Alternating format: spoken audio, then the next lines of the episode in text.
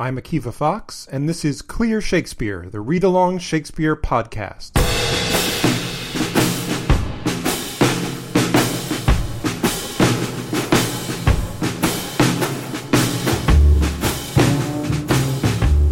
Greetings from sunny Durham, North Carolina. This is part four of Hamlet, so grab your copy and open it to Act 2, Scene 2. And one of the things you'll notice about Act 2, Scene 2 of Hamlet is that it's incredibly long. Actually, you may have noticed that about the play Hamlet, too. Now, look, the scene divisions weren't written by Shakespeare. They were penciled in afterwards. Really, what a scene is, is it's any time that all the characters on stage exit and a whole new bunch of characters enter. What we have in this scene really feels like a series of small scenes. The only catch is that everybody never leaves the stage. You always have at least one person from the previous part staying on and then meeting new characters. It actually looks a lot like a television scene, what they sometimes call a walk and talk, with new developments every time a new character comes on and meets the old ones. And the first people on stage in Act 2, Scene 2 of Hamlet are two characters we haven't seen in a while and two characters we've never seen. The two characters we know are the King and Queen of Denmark, Claudius and Gertrude, and they're welcoming new folks. So it starts with Claudius's line Welcome, dear Rosencrantz and Guildenstern. You probably wondered when those guys were going to get into the play. So the king is welcoming these two funny named dudes to the castle. He goes on, Moreover, that we much did long to see you, the need we have to use you did provoke our hasty sending. Moreover means on top of the fact, so not only did we want to see you, but we wanted to use you. You see those verbs played off each other that way? And use may sound a little harsh to us, but what it really means is to have your services. And that's something every subject wants to give to the king because it's usually rewarded. So the king needs their help, and that's why he sent for them so hastily. In other words, he asked them to come so quickly. He goes on. Something have you heard of Hamlet's transformation? So call I it, since nor the exterior nor the inward man resembles that it was. So Hamlet has been transformed, and maybe they've heard about it. Maybe the rumors are getting around. And why does the king call it Hamlet's transformation? Sith, since, nor the exterior, neither the exterior nor the inward man resembles that it was, resembles what it used to be. So Hamlet doesn't look like his old self, either on the outside or the inside. And that really leaves it up to your imagination how he's changed, especially on the outside. Does he dress differently? Is it just the black clothes that we heard about at the beginning of the play? Or is he dressing very differently now that he's doing his madness thing? Is this a reference to the same way he looked when he interrupted Ophelia in her room, with his clothes dirty and all over the place? And he goes on. What it should be more than his father's death that thus hath put him so much from the understanding of himself, I cannot dream of. And you can see the sentence is really all over the place and mixed up. You could almost rearrange the words to, I cannot dream of what it should be that thus hath put him so much from the understanding of himself more than his father's death. But you get a really strong end with, I cannot dream of. So the king can't imagine what it is, you know, maybe other than his father's death, that thus hath put him so much from the understanding of himself. It's almost like Hamlet has been picked up and moved so far away from understanding himself, like he's been exiled from his reason. Because his father's death certainly explains why he's been depressed, but not why he's been acting crazy. So the king has laid out the problem, and now he's going to say what he needs Rosencrantz and Guildenstern for, which is why they're here. He says, I entreat you both that being of so young days brought up with him, and being so neighbored to his youth and behavior, that you vouchsafe your rest here in our court some little time. Entreat means to request or ask really strongly and being of so young days brought up with him means that from a very young age they were brought up alongside him. So they're friends from when he was a little kid. Neighbored to is a great phrase. It's a total reinvention of the word neighbor, which is usually a noun. And Shakespeare repurposes it to mean like a neighbor. So, in other words, familiar with or incredibly close to. Youth and behavior, I think, is another one of those what we might call hendiadys. We've talked about that in earlier segments. Something like his youthful behavior. So they were really familiar with what he was like as a kid. So since they know him really well from a young age, the king is asking that you vouchsafe your rest. And that means that you agree to stay here for a while. But it's a very fancy, kingly way to say that. And some little time just means some short time, you know, until you can figure out what's wrong with him. And the king goes on so by your companies to draw him on to pleasures, and to gather so much as from occasion you may glean, whether aught to us unknown afflicts him thus, that opened lies within our remedy. So they're going to stay in the court for a while, and so by your companies, so by staying near him, to draw him on to pleasures, to encourage him to engage in activities that he finds pleasurable, instead of this moping around and insanity stuff that he's doing right now. And while he's doing those activities he likes, to gather so much as from occasion you may glean. Occasion is like opportunity, just when it happens to come up.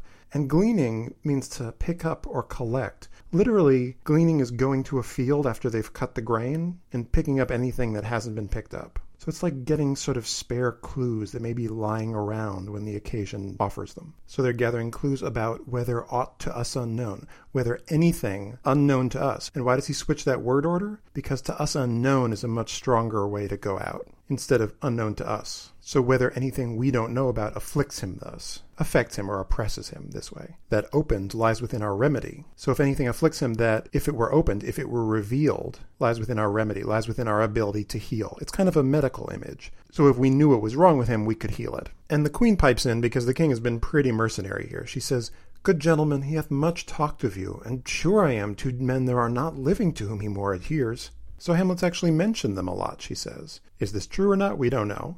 But either they've been away or Hamlet's been away at school, whatever reason, they haven't seen him in a long time. And she says, I'm sure there aren't two men alive that he more adheres to. Adheres means is sort of bound to or is close to. It's like the word adhesive, it sticks to. And then she tells them, if it will please you to show us so much gentry and goodwill as to expend your time with us a while for the supply and profit of our hope, your visitation shall receive such thanks as fits a king's remembrance if it will please you, if it's okay with you, to show us so much gentry and goodwill. Gentry is gentlemanly courtesy. So if Rosencrantz and Guildenstern will show them the gentlemanliness and the goodwill to expend their time, to spend or pass their time with us a while, to do what? For the supply and profit of our hope. Supply is giving or helping out. And profit isn't financial profit. It's sort of like the furthering or the benefit of our hope is the thing we hope for. In other words, finding out the reason for Hamlet's insane behavior. So if they do that and help them out, your visitation shall receive such thanks as fits a king's remembrance. So we'll thank you for your visit in a way that fits, that's appropriate to a king's remembrance. In other words, noticing what was done for him and remembering it. So it seems to imply that they're going to maybe pay them off a little bit for their help.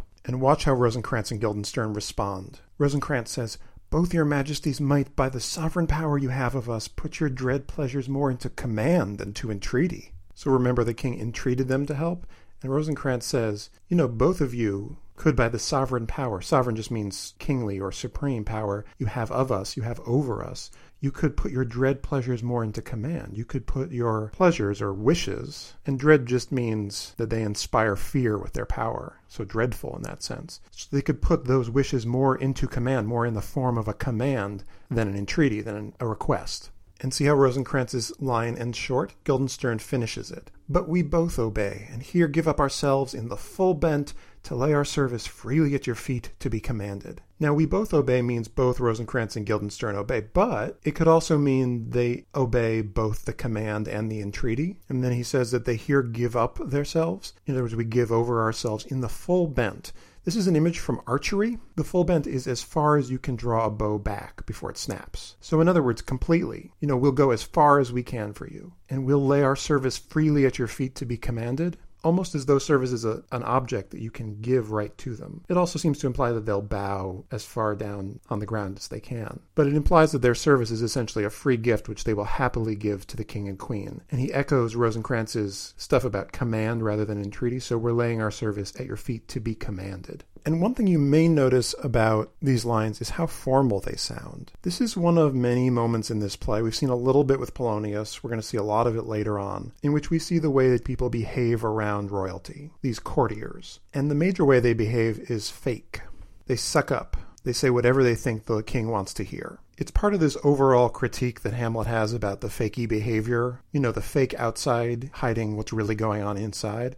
You could also argue that maybe it's a criticism by Shakespeare of the people around the court of Queen Elizabeth and how they're always saying what they think she wants to hear. But this is very formal, formulaic language. And having lived in Washington, D.C. for a few years, I can tell you that this kind of behavior is alive and well around people of power. Power attracts all the flies. And Claudius, of course, eats this up. He says, Thanks, Rosencrantz and gentle Guildenstern. Gentle here means noble, not like gentle kitten. And Gertrude says, Thanks, Guildenstern and gentle Rosencrantz. She flips it. Now, some productions actually have the king forget which one of them is which, so the queen is correcting him and saying, No, this one is Guildenstern and that one is Rosencrantz. There's a little bit of a running joke in this one and in productions of the play over the years that they're kind of Tweedledum and Tweedledee. You can't quite tell them apart. Do you really need two characters in this play?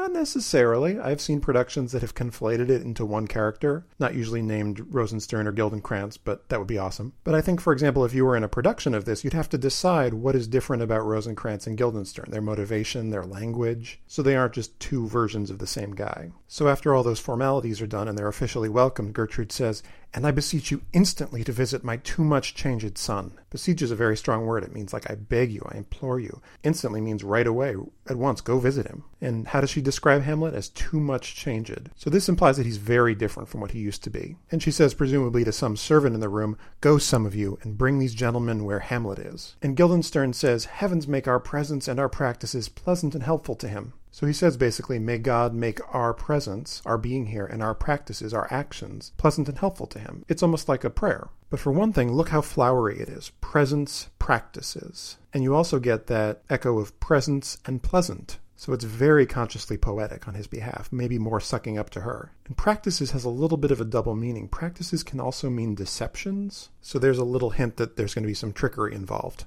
And the queen answers his prayer with, I, Amen. So the servants take Rosencrantz and Guildenstern off to put their bags away and meet Hamlet. And just as they're exiting from one door, in the other door comes Polonius with some big news. He says, The ambassadors from Norway, my good lord, are joyfully returned. Hey, remember those guys, Voltimand and Cornelius? You know, from Act 1, Scene 2? They got sent off to check on young Fortinbras and his annoyances to Denmark. So the ambassadors who went to Norway are back, but not only are they returned, they're joyfully returned. So this implies good news. And Claudius says, Thou still hast been the father of good news. Still here means always. So you're always the father of good news. How the father?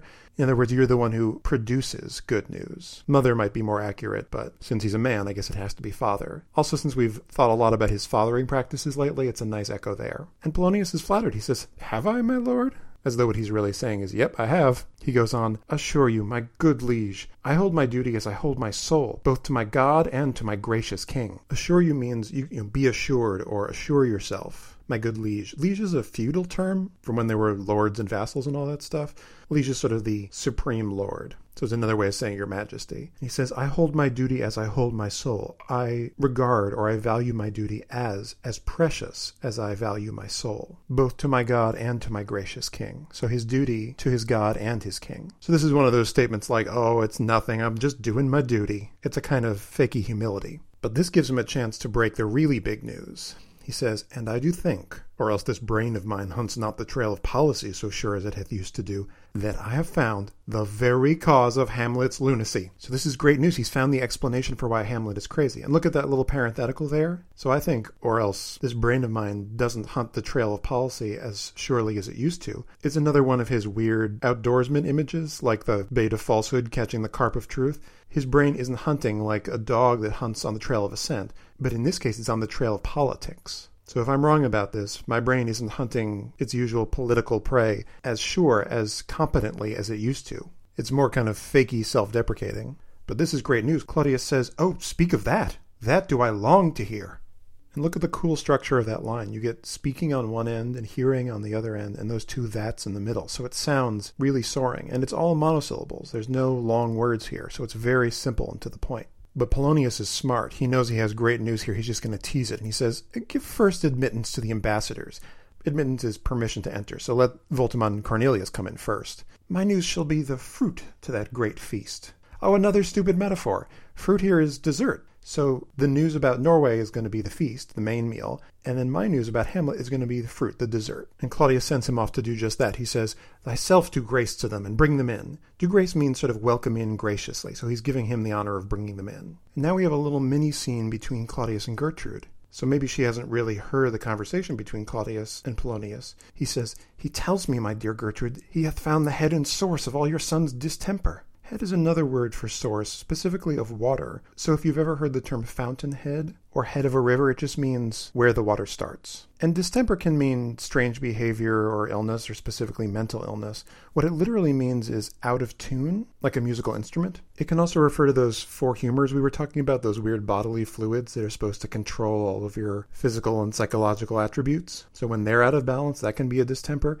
You still hear it occasionally with animals. Uh, dogs can suffer from a disease called distemper, and it's the same term. And Gertrude is sort of skeptical of this. She says, I doubt it is no other but the main, his father's death and our or hasty marriage. She really cuts to the point, this one. I doubt, I suspect it is no other but the main. It's no other cause but the main cause. In other words, the fact that his father died and we married too fast. So it's interesting to see Gertrude criticizing their marriage and feeling a little guilty about how that may have affected Hamlet. And Claudius doesn't like that response. He says, Well, we shall sift him. In other words, we'll examine Polonius closely. Sift like going through with a fine tooth comb. But it's interesting to see him uncomfortable when they talk about the king's death and their fast marriage. Luckily for him, Polonius is back with the ambassadors. Claudius says, Welcome, my good friends. Say, Voltimand, what from our brother Norway? So he goes right back into smiley king mode. So what what news from our brother Norway? Uh, the king of Norway is what Norway means. Brother, not literal brother, of course, but fellow king may be one way to say it. So what does Norway send? Voltimand says, Most fair return of greetings and desires. So fair is pleasant or happy or good. And desires here are good wishes. So he sends his greetings and good wishes right back to you. So now he's going to lay out the response of Norway to the king's message. And it is one vast run on sentence. I'm going to try and break it up a little bit to make it easier to understand.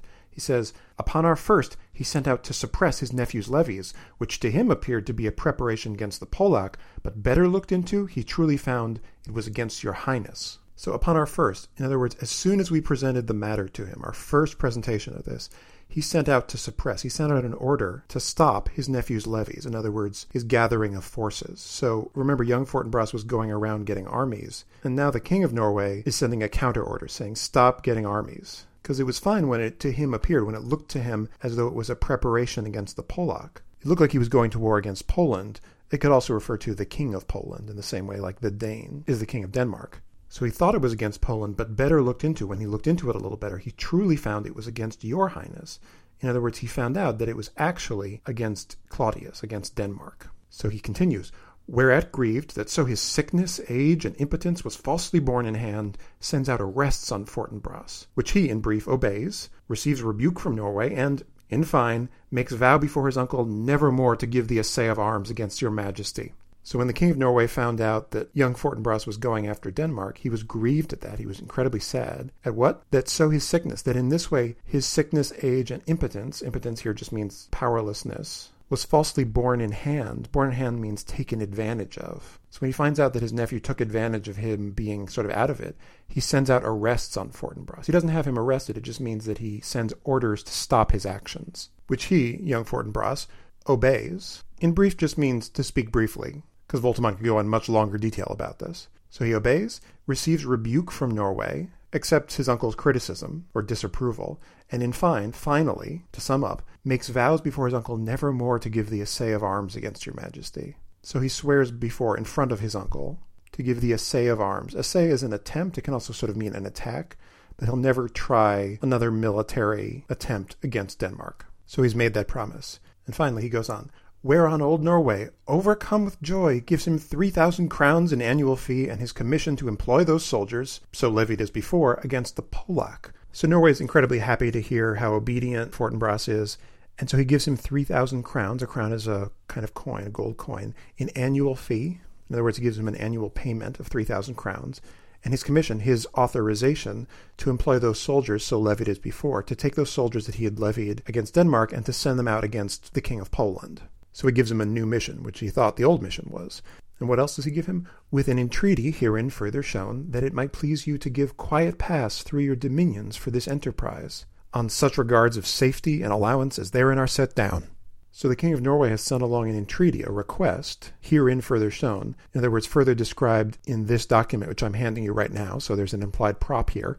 So it's a request that it might please you to give quiet pass through your dominions for this enterprise. So, in other words, that it might be acceptable to you to give permission for them to pass unopposed through Denmark on their way to Poland. Quiet just means we won't fight you on the way. And dominions means kingdom or land. The enterprise is the war against Poland, but they have to go through Denmark to get there. On such regards, on such terms, in other words, of safety and allowance. Allowance is just another word for permission, as therein are set down, or as, as are set down in that paper I just gave you. And notice he says herein when it's in Voltimand's hand, and therein when it's in Claudius's hand. And this is great news. Claudius says, It likes us well. In other words, it pleases us very well. Us is that royal we, so it pleases me, the king, very well. And at our more considered time, we'll read, answer, and think upon this business. At our more considered time just means when we have more time to consider this. We'll read, answer, and think upon this business. That seems a little out of order. It seems more like it should be read, think, and answer, but whatever. Meantime, we thank you for your well took labor. So, well took can mean either well done or sort of done for a good cause, this job that he's done. And finally, he sends them off. Go to your rest. At night, we'll feast together. Most welcome home. You know, they've been doing a lot of traveling. Go get some rest, and at night, we'll feast together. Or really, what we'll do probably is drink together. He says, Most welcome home. He's really excited to have this out of the way. He did not need an international incident this early in his kingship. And it makes him look really great to take care of this big deal so easily. And look, why do we care about all this Norwegian politics stuff? It seems like we're checking in a lot with this. Well, it's going to become important later. So Shakespeare's just sort of sprinkling it into the play. We'll see it a few times before the end. And now it's Polonius's time to shine when the king is in a really good mood. If anything, it feels like he's engineered it so the king's going to be in a really good mood when he presents this difficult thing to him about Hamlet. So Polonius says, This business is well ended. Okay, end of story. And now on to Hamlet. And really, what this gives Polonius a chance to do is make a speech, which he loves. He says, My liege and madam, to expostulate what majesty should be, what duty is, why day is day, night is night, and time is time, were nothing but to waste night, day, and time. And this seems like it could be the preamble to any long speech, so he might have been saving it up for a while. He says, My liege, in other words, my lord. We've seen that term recently, but it's a very fancy term for your majesty. To expostulate. Expostulate is a very long word that means to speak very long, to go into real detail about. So, to go on about these big subjects about what majesty should be, what duty is, why day is day, why night is night, why time is time, all that would do is waste night, day, and time. So what he's saying is this is going to be real specific. It's not going to be big and philosophical, even though it might actually be big and philosophical, knowing Polonius. This is what you might call a rhetorical flourish. It's almost like he found this phrase in a book about speech making. So he goes on. Therefore, since brevity is the soul of wit, and tediousness the limbs and outward flourishes, I will be brief. Now, maybe you've heard the phrase brevity is the soul of wit outside of this play as a saying, but actually that saying is almost meaningless without the rest of the sentence. So, brevity, being brief and getting to the point, it's the soul of wit. Wit here means wisdom, not just being a smart aleck. And why soul? Because the soul is sort of the central foundational characteristic. You could also say heart if you wanted to. It'd have that same meaning. So brevity is the soul of wit, but tediousness, in other words, going on and on, is the limbs and outward flourishes. So it's the parts as far away from the soul as possible. The limbs, the arms and legs, the outward flourishes. Flourishes are ornaments or decorations. So, since brevity is the really important stuff, and going on and on is the outward, unimportant stuff, I'm going to be brief. This sounds a lot like Hamlet's ideas about what's really important and what's not important, and it actually also sounds a lot like Polonius's advice to his son. But Polonius, as always, is going to go on and not follow it. So he says, I will be brief. Your noble son is mad, which is just a beautifully simple, I mean, it's almost all single syllable words except for noble. And it's as simply as you can say, yes, your son is crazy. That would be the brevity version. But then the tediousness version, he can't help but say. He says, Mad call I it, for to define true madness, what is it but to be nothing else but mad? Yeah, I call him insane because if we're going to define true insanity, what is it other than being nothing except insane? And so he sort of worked himself into a rhetorical knot here. So he says, but let that go. In other words, forget about that. And Gertrude, we're starting to suspect, is maybe not a fan of Polonius. She jumps right on his line and says, more matter with less art. In other words, more substance, less sort of formal, elaborate speechifying. And because they make up one verse line together, you could almost get the sense that he was about to go on, and she's cut him off and just says, Get to the point, buddy. And Polonius is a little hurt by this. He says, Madam, I swear I use no art at all. So, on the one hand, he could be saying, I'm not being flowery at all. He could also sort of be undercutting himself by saying, Actually, I'm using no skill at all. But that's a little bit of a dig he doesn't get. And he goes right on back to his planned speech. He says, that he is mad, tis true. Tis true, tis pity. And pity tis, tis true. Again, these are very conscious rhetorical flourishes. He's picking up the last word of the previous phrase in the next one. So, yes, he's mad, it's true. And then, it's true that it's a pity. And it's a pity that it's true. So he's just flipping it around. And he sees what he's doing. He says, a foolish figure. In other words, that's a silly figure of speech that I just used. And remembering what the queen says, he says, But farewell it, for I will use no art. Farewell it is a sort of creative way to say, I'll get rid of it, because I'm not going to use any of that flowery speech. You could do a kind of cute gag where he would throw away like five pages of his speech that he had been planning to give. Anyway, mad, let us grant him then. Okay, he's mad. We've established that. And now remains that we find out the cause of this effect. So what's left is that we have to find out what caused this effect, in other words, the madness. But Polonius' dad brain just kicks in and he says, or rather say, the cause of this defect, for this effect defective comes by cause. He just has a stupid pun for everything. This effect, actually, what it really is, it's a defect. It's a defective effect. And he tries to wrap it up with another bit of fanciness. Thus it remains, and the remainder thus. This definitely sounds like a famous phrase that he's appropriating. Thus it remains. In other words, that's where things stand, and the remainder thus. And now here's what's next. This is a kind of phrase that you'll sometimes hear called a chiasmus, C H I A S M U S. It just means that it starts in one place, goes to another, then copies that other, and goes back to the original place. It's that kind of A B B A structure. Thus it remains, remainder thus. It's another cute phrase. And then he says finally, perpend. Perpend means listen or consider, but it's a very flowery way to say it. Finally, he's getting to his point. I have a daughter, have, while she is mine, who in her duty and obedience, mark, hath given me this. So he even has that goofy little parenthetical of, yeah, I have her, but only while she's mine, only until I marry her off, who in her duty, out of duty and obedience to me, mark, pay attention to me, this is to the king and queen, listen, has given me this. And this is a letter from Hamlet. Now gather and surmise. It's another phrase. Gather means gather up all the information I'm going to present to you, and surmise means make your own conclusions from that. But it definitely seems like another set phrase, a formal phrase. So he's going to read out the letter that Hamlet sent to Ophelia. And some directors will occasionally put Ophelia into this scene as a sort of silent observer who gets dragged along, you know, to really make things hard on her. Obviously, she's not actually written into it, but there's no reason she can't just be there. So he reads To the celestial and my soul's idol, the most beautified Ophelia. Celestial means like heavenly one. And my soul's idol. Idol is sort of like a god, but it can also mean a false god in the sense that people who weren't Christians were believed to worship the sun. So she's celestial and she's the idol of his soul, like the sun that he worships. The most beautified Ophelia. He doesn't say beautiful Ophelia, he says beautified. And Polonius immediately catches that. That's an ill phrase, a vile phrase. Beautified is a vile phrase. Ill means bad or kind of rotten, as vile does. And phrase is phrasing, like word choice. Like, why would you say beautified instead of beautiful? That implies really negative stuff about her. But he goes back to the letter. He says, But you shall hear, thus, in her excellent white bosom, these, etc. Now, white bosom could mean pure heart, but it could also mean, you know, white bosom. The etc. almost feels like it's a ellipsis, like a dot, dot, dot because he starts to read the these. It can mean these letters or these words or these something else. But it's possible that Polonius is reading this and it gets a little filthy or uncomfortable and he just adds that etc. on. And Gertrude is pretty uncomfortable about this whole situation. She says, Came this from Hamlet to her? Like, did he really send this to her?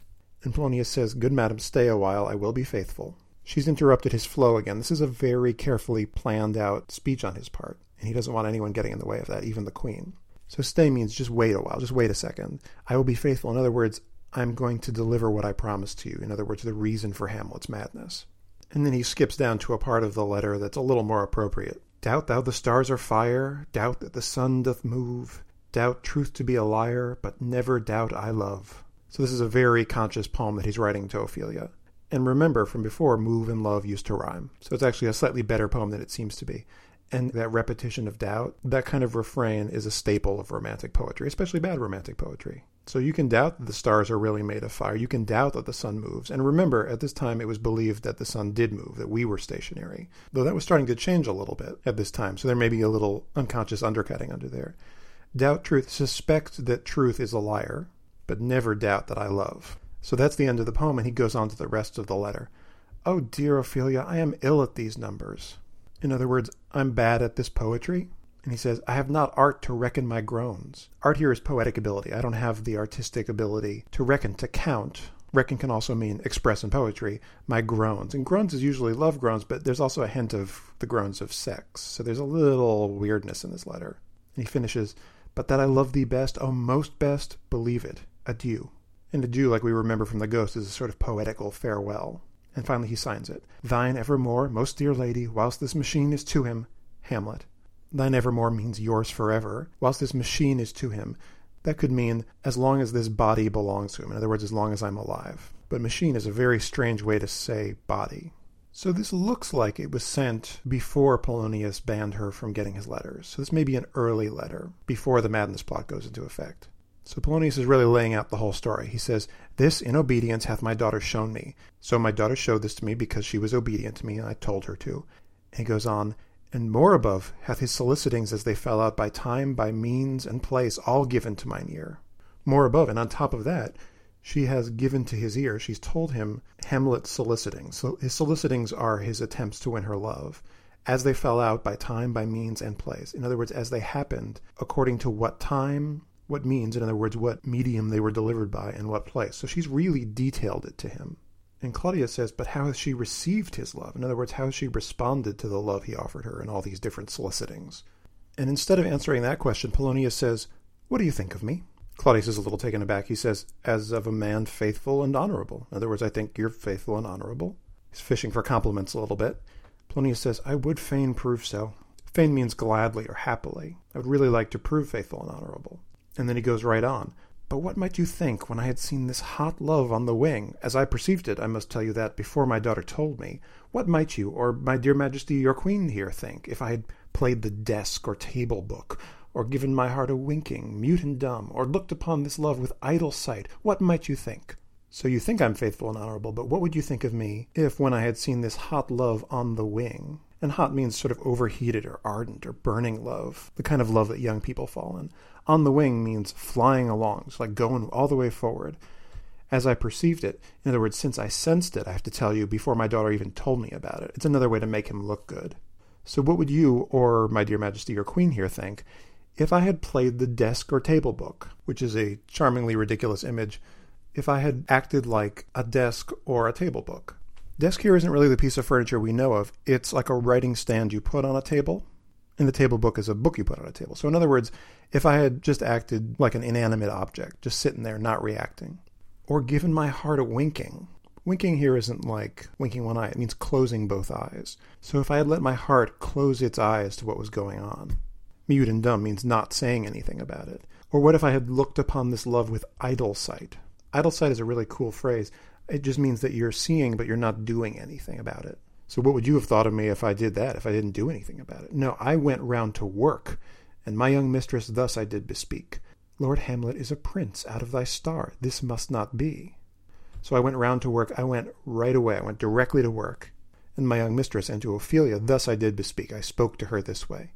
Lord Hamlet is a prince out of thy star. Star is destiny in that sense that they thought that your astrology controlled your destiny. What it really means here is social standing. So she wasn't destined to be with him because they came from different social classes. This must not be, yeah, you can't be with him. And then I prescripts gave her that she should lock herself from his resort, admit no messengers, receive no tokens. Prescripts are like instructions or orders, so I gave those to her. What were they? That she should lock herself from his resort. A resort here doesn't mean like a beachfront property it means that she should lock herself away from his access, so a place where he can't reach her. Admit no messengers means not let in any messengers from him. Receive no tokens, don't get any sort of keepsakes or mementos or little gifts from him. Which done, she took the fruits of my advice, and he, repulsed, a short tale to make, fell into a sadness, then into a fast, thence to a watch, thence into a weakness, thence to a lightness, and by this declension into the madness wherein now he raves, and all we mourn for. So once I had told her that, she took the fruits of my advice. In other words, she took the benefits of my advice. And he repulsed. It didn't mean he was repulsed by her, it means that he was refused or sent back by her. A short tale to make. This is another little phrase like to make a long story short, even though this is going to be like a five line sentence he's about to say. And then Polonius sets up this chain of events. So he fell first into a sadness, then into a fast, in other words, not eating. Thence, in other words, from there to a watch. A watch means staying up without sleeping thence into a weakness, from there into a weakness, from there to a lightness, which is like a dizziness or lightheadedness. And by this declension, we usually hear that referring to grammar, but declension here means declining or deterioration or breaking down. So by that breaking down, he fell into the madness wherein now he raves, so in which now he acts insane. And raving usually refers to insane talk, so the kind of wild nonsense speech that crazy people use. So he fell into the insanity that he raves in and that all of us mourn about. And that speech is so rhetorical that you just get the sense he must have practiced that over and over again as sort of his big finish. But Claudius doesn't immediately applaud him. He says to Gertrude, Do you think 'tis this? Like, do you think this is the explanation? And Gertrude says, It may be, very like. And like here means likely. And Polonius is maybe a little hurt that they haven't immediately taken his suggestion as right. And he says, Had there been such a time, I would fain know that, that I have positively said 'tis so, when it proved otherwise? Like, has there ever been a time I would fain know that, I would gladly or happily know that, that I have positively said tis so, that I've definitively, for sure said, this is so, when it proved to be otherwise? You know, when it turned out to be something different than what I said. And Claudius says this cute little, not that I know, but Polonius isn't done yet. He says, take this from this if this be otherwise. And this is pretty unclear, but a tradition has grown up around this, that what he's saying is, take this head from these shoulders. If this, if the cause of Hamlet's insanity be otherwise. In other words, if it's different from what I said it was. But you get that cool repetition of this. And then he gets to brag on himself a little bit. He says, If circumstances lead me, I will find where truth is hid, though it were hid indeed within the center. And circumstances here is probably something like evidence. So if the evidence leads me there, I'm going to find out where the truth is hidden, even if it were hidden at the very center of all the evidence, which, by the way, is where the truth is usually hidden. So so Claudius has heard him brag enough. He says, How may we try it further? And try here means test it out. So how can we test your theory? And this is what Polonius has been waiting for because he has a plan, conveniently enough, already put together. He says, You know, sometimes he walks for hours together here in the lobby. In some texts, you'll see it four hours together. Together means like at a time. And the lobby, sort of like the lobby of a modern hotel, is just the main courtyard. And Gertrude goes with him. She says, So he does indeed. And Polonius says, At such a time I'll loose my daughter to him. So one of those times when he's walking, I'll release my daughter to him. I'll let loose my daughter on him. And then we see one of Polonius's famed political tricks. He says, Be you and I behind an arras then. An arras is like a big wall hanging or tapestry. So Claudius and he should be hiding behind that wall hanging when they talk.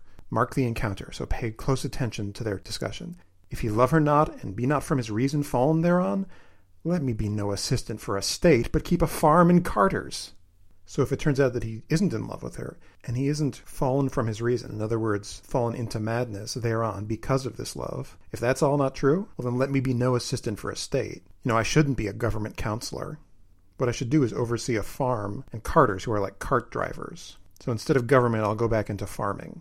That's how sure he is of his opinion. He's going to bet his job on it. And Claudius agrees. He says, We'll try it. In other words, we'll use this to test him. And finally, finally, finally, Hamlet comes back. And this is, remember, the first time we've seen Hamlet since the ghost scene. We've heard some things about Hamlet. We've heard Ophelia's description of his insane appearance and behavior towards her.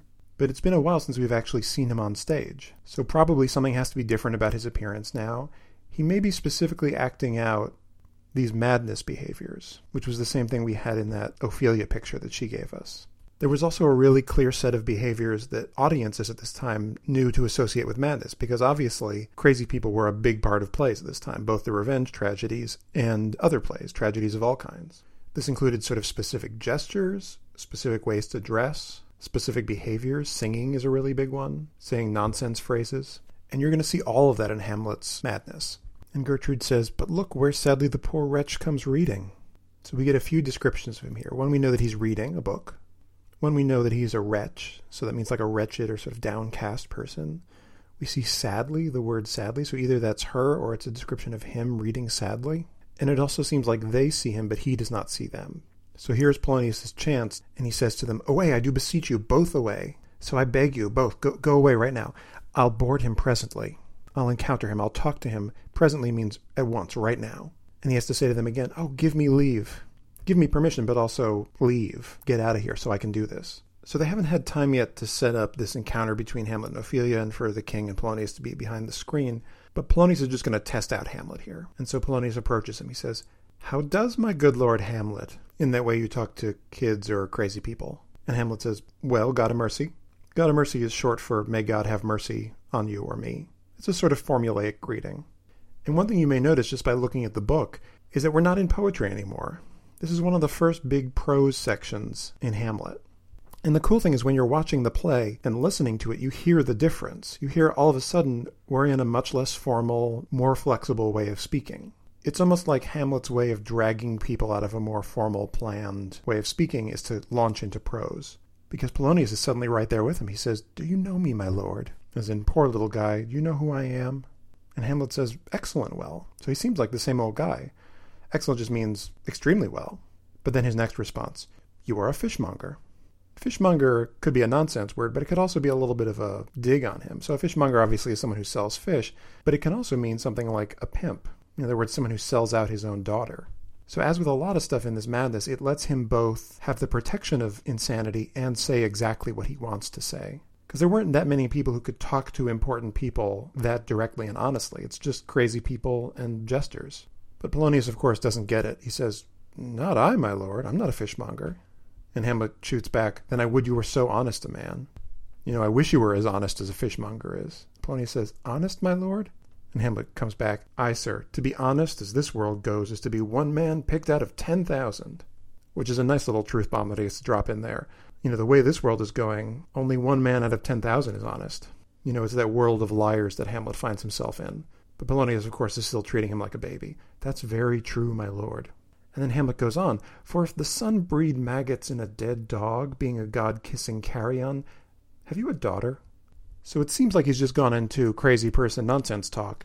But look what he's actually saying. He says, If the sun, if even the sun, the most heavenly body in the sky, can breed maggots, can create, maggots. Because if you didn't know better, you'd think that when there's a dead body, the maggots are born out of that lying in the sun, instead of the fact that it's flies lying their eggs in it, being a god kissing carrion.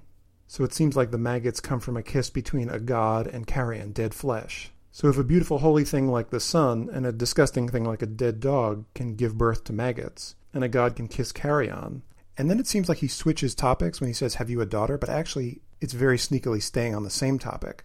Because Polonius says, I have, my lord. He's clearly not getting this.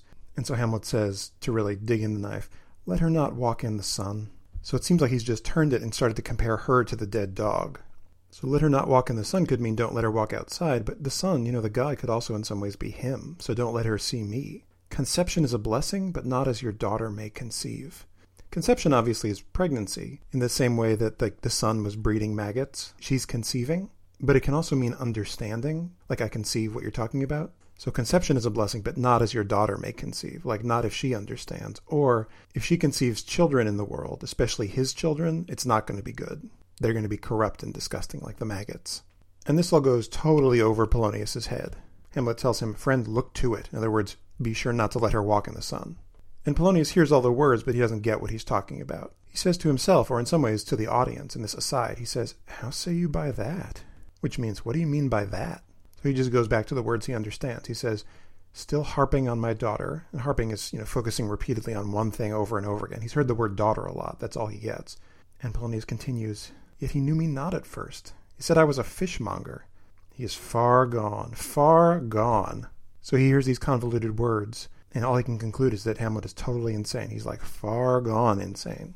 And so he tries to make sense of this. He says, And truly in my youth I suffered much extremity for love, very near this. Yeah, when I was young, I went through a lot of extremity, extreme emotion for love, very near, very much like this.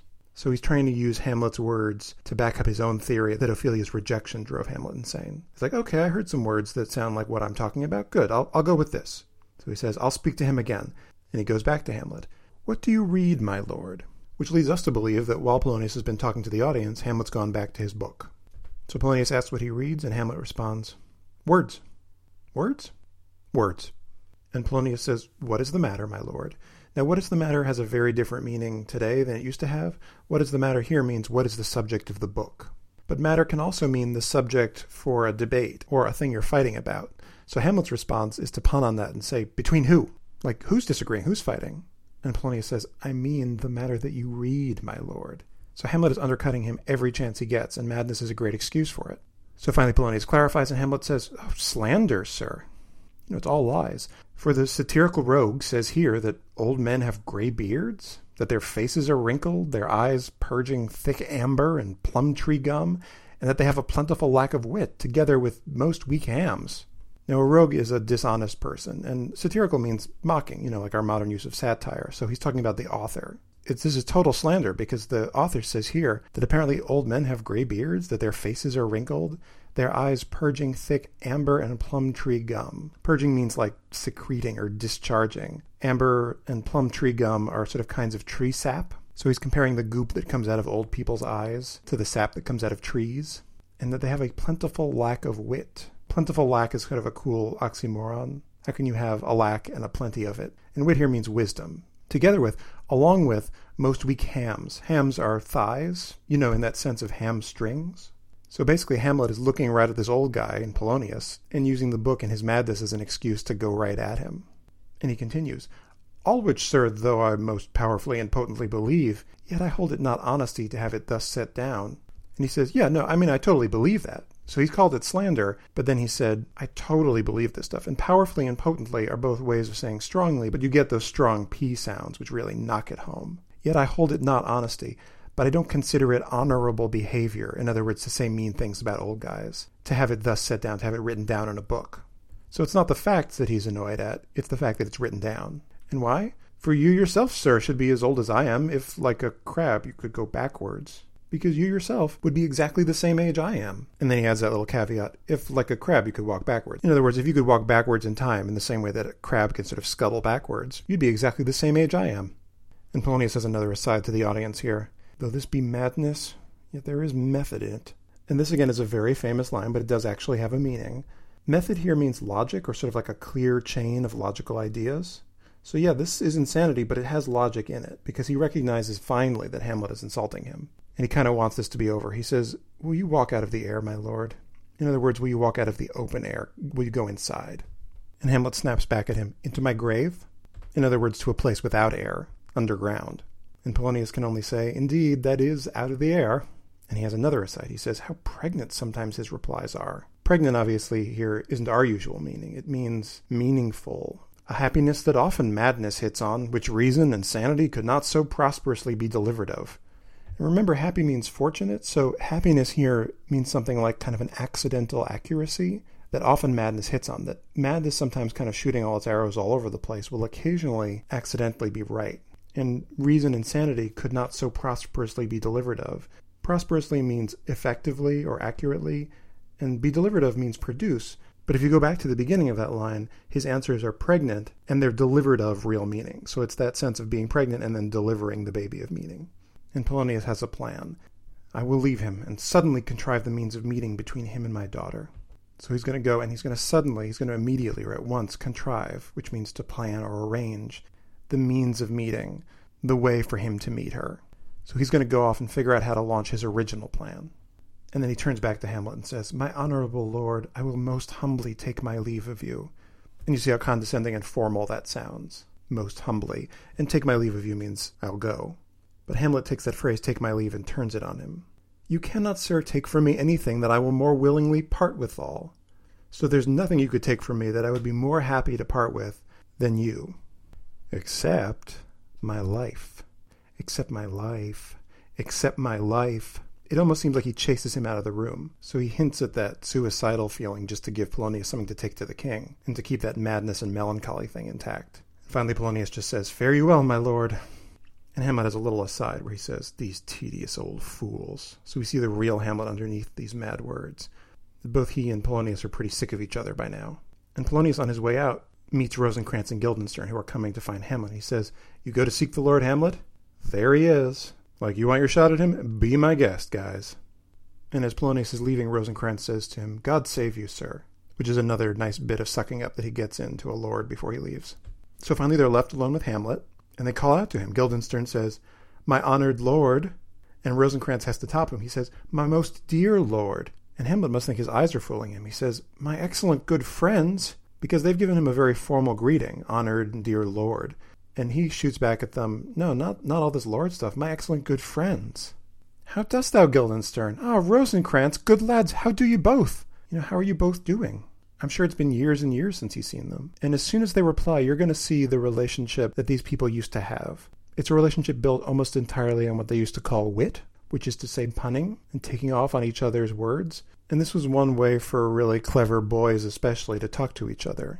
And the usual way it works is that the last part of someone's statement gets turned around in the first part of your statement. So watch how they talk to each other. So he asks them how they're doing, and Rosencrantz says, As the indifferent children of the earth.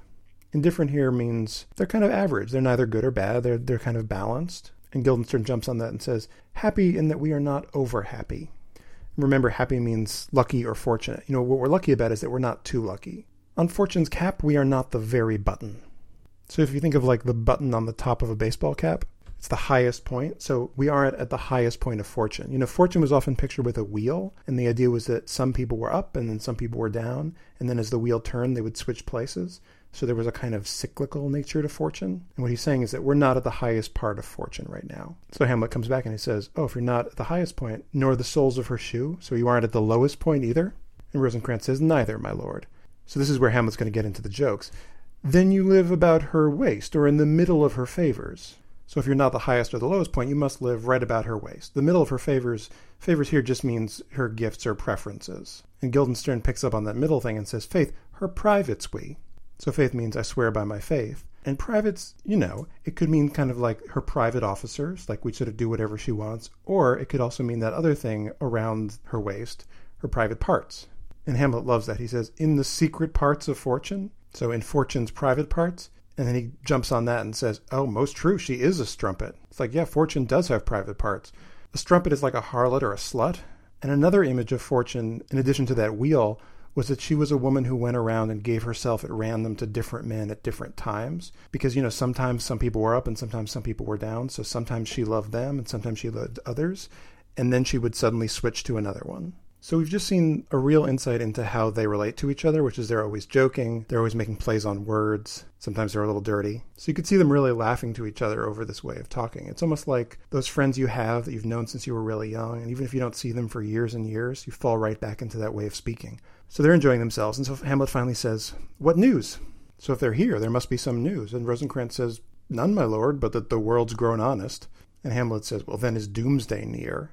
Doomsday is like the final judgment day. So why would the world grow honest? Either because it's people making up for lost time by all repenting and being honest in the hope of getting into heaven at the last minute, or doomsday is just another way of saying never, like the world will never actually grow honest. But it's clear to him that that's an evasion. He says, But your news is not true. Let me question more in particular. Let me ask you a more specific question. What have you, my good friends, deserved at the hands of fortune that she sends you to prison hither?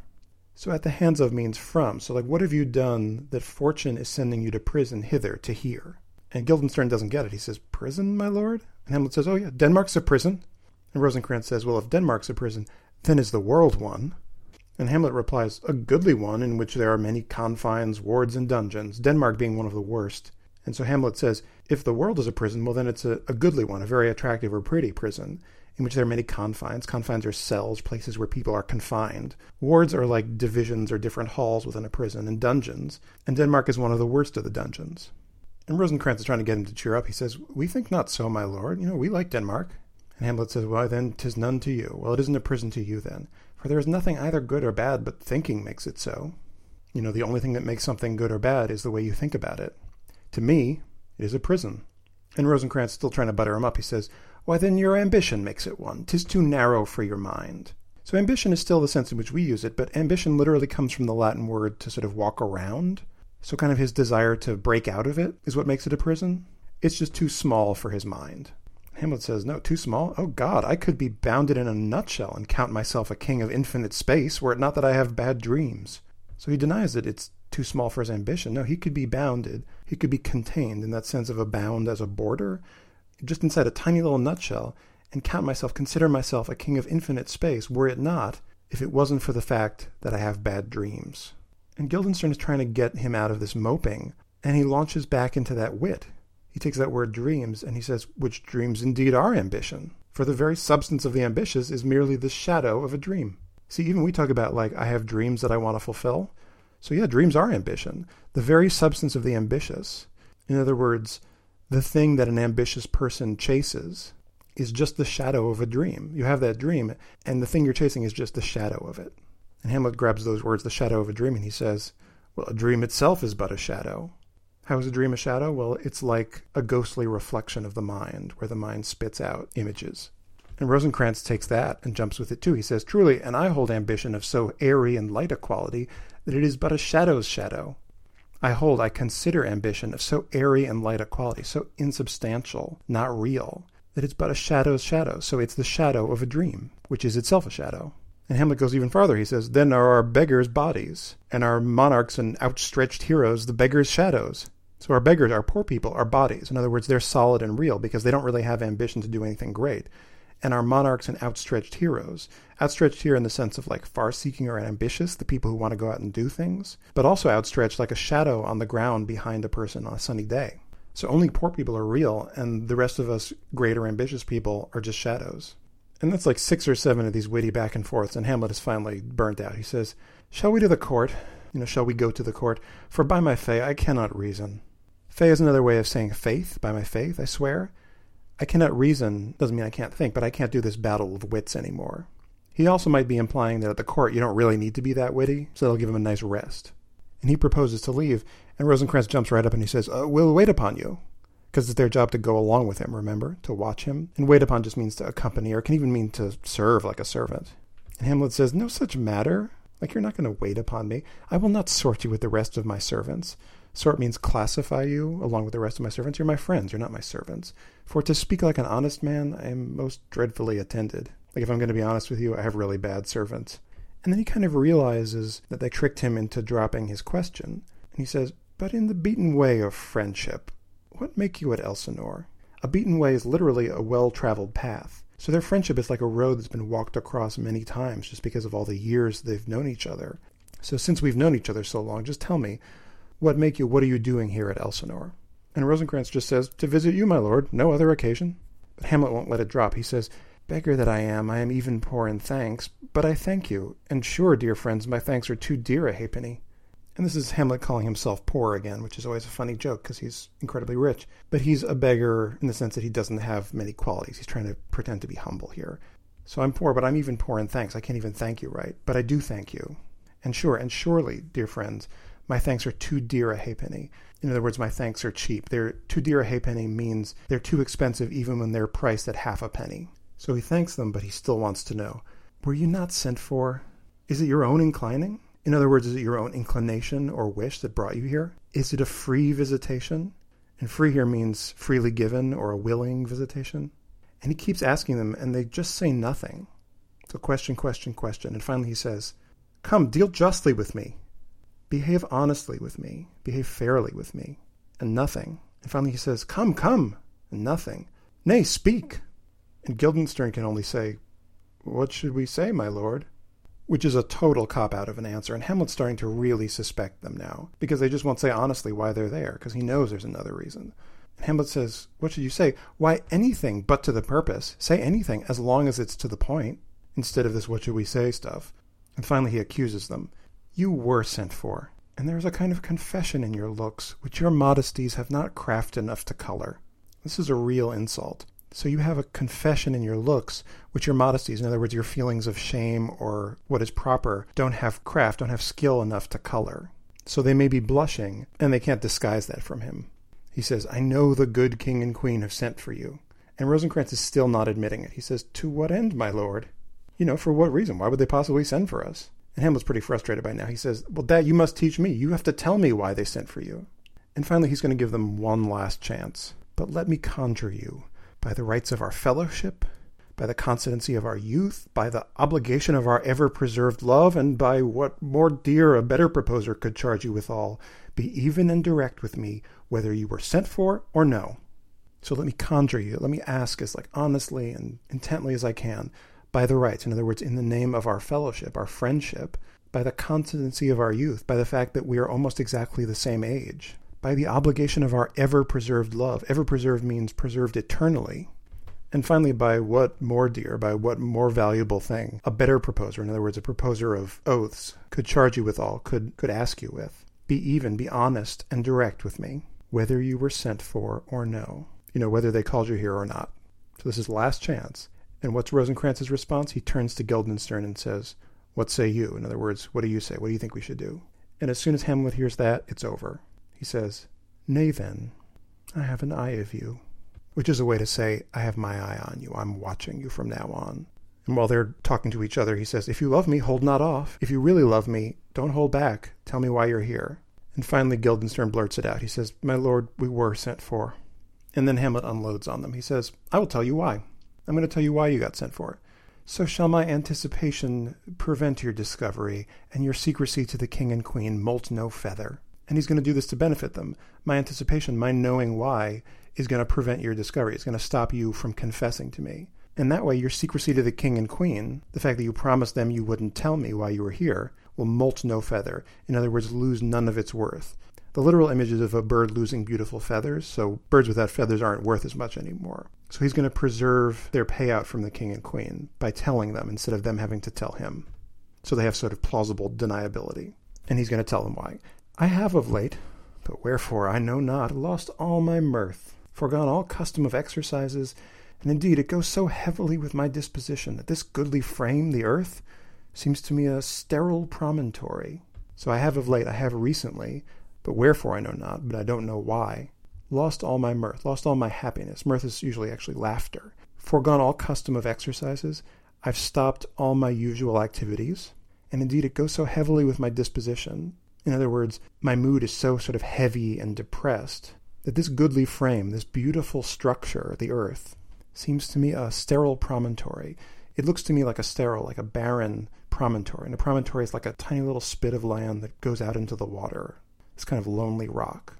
And what else? This most excellent canopy, the air, look you, this brave o'erhanging firmament, this majestical roof, fretted with golden fire, why, it appeareth no other thing to me than a foul and pestilent congregation of vapors. This most excellent canopy, it's like a beautiful canopy over a bed. And what is he describing? The air. Look you, this brave o'erhanging firmament. Brave means sort of like magnificent or fine. A firmament is just a, a fancier way of describing the sky. He goes on to describe it another way this majestical roof fretted with golden fire. Fretted means like inlaid or decorated. And the fire in this case is all the heavenly bodies the sun and the star and the planets and the moon. So he's built it up into this beautiful thing. And what does it look like? It appeareth no other thing to me than a foul and pestilent congregation of vapors. Pestilent means harmful or diseased. And congregation of vapors is like a collection of gases. So this beautiful sky just looks like a bunch of disgusting gases to me. That's how bad I feel. And even more than that, what a piece of work is a man? A piece of work is literally like a creation, like something that God created. And then he goes on to describe man even further. How noble in reason, how infinite in faculties, in form and moving, how express and admirable. In action, how like an angel. In apprehension, how like a god, the beauty of the world, the paragon of animals.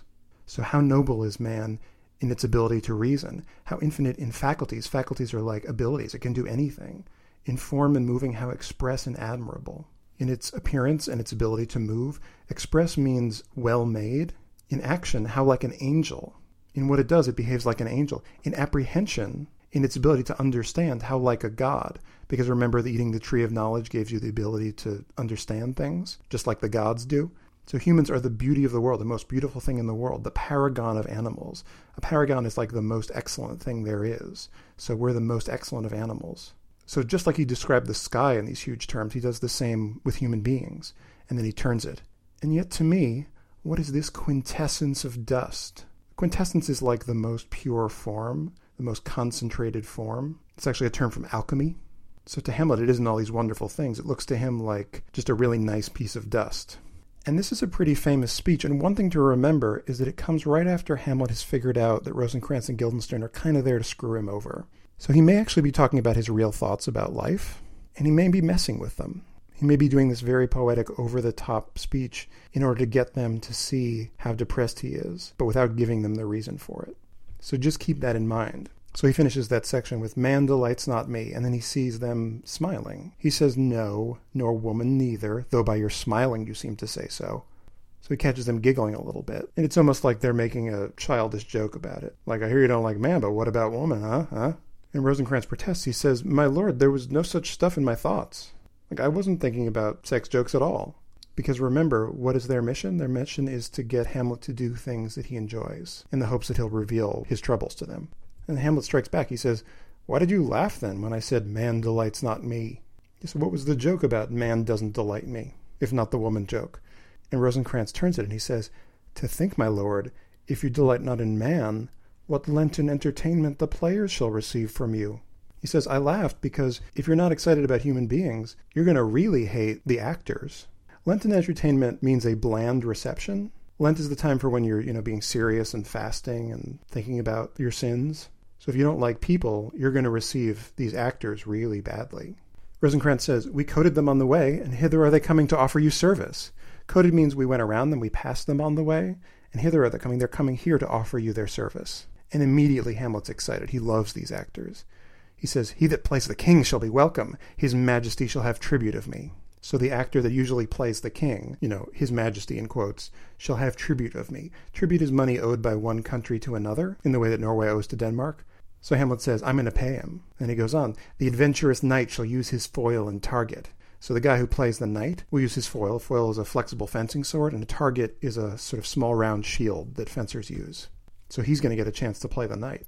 The lover shall not sigh gratis. You know, the actor who plays the lover won't have to sigh like lovers do in plays for free. The humorous man shall end his part in peace. A humorous man isn't a funny person, it's someone who strongly expresses one of those four humors we were talking about. And those four humors are usually something like courageous and angry and melancholy and unemotional. So it's essentially a character actor, someone who can take one of those four humors and really push them. So he'll end his part in peace, he'll end his speech in silence, which means he'll get to the end of his speech. He goes on, the clown shall make those laugh whose lungs are tickle of the sere. Tickle means easily set off, and the sere is the catch that keeps a gun cocked. So if your lungs are tickle of the sere, that means you have like a hair trigger on your laughter it's kind of a cool image. It could go off at any time. So the clown's going to make people laugh who are just ready to laugh. And the lady, she'll say her mind freely, or the blank verse shall halt for it. You know, and the actor who plays the lady will say all her words, or else the blank verse, you know, the unrhymed verse, shall halt for it. Halt means to limp. And so what happens if you leave out words from blank verse is that it doesn't sound right. So she'll be able to say all the words. And actually, this list gives you a really good idea of what companies looked like. You had actors who played specialties. They didn't play all the different parts. You had one guy who played the king, one guy who played the knight, one guy who played the lover, you had the clown, you had the lady. And so the actors we're about to meet are this list of actors. And most plays have some sort of stock character for them to play. But Hamlet doesn't know exactly which actors they are. He says, What players are they? And this is his lucky day, Rosencrantz says. Even those you were wont to take delight in, the tragedians of the city. Wont means used to or accustomed to. So it's exactly those ones you used to take such delight in, the tragedians of the city. It's the name of the company. And it seems to imply that they had a playhouse in the city itself. And Hamlet's confused by that. He says, How chances it they travel? Like, how does it happen that they're on the road? They're the tragedians of the city. He says, Their residence, both in reputation and profit, was better both ways.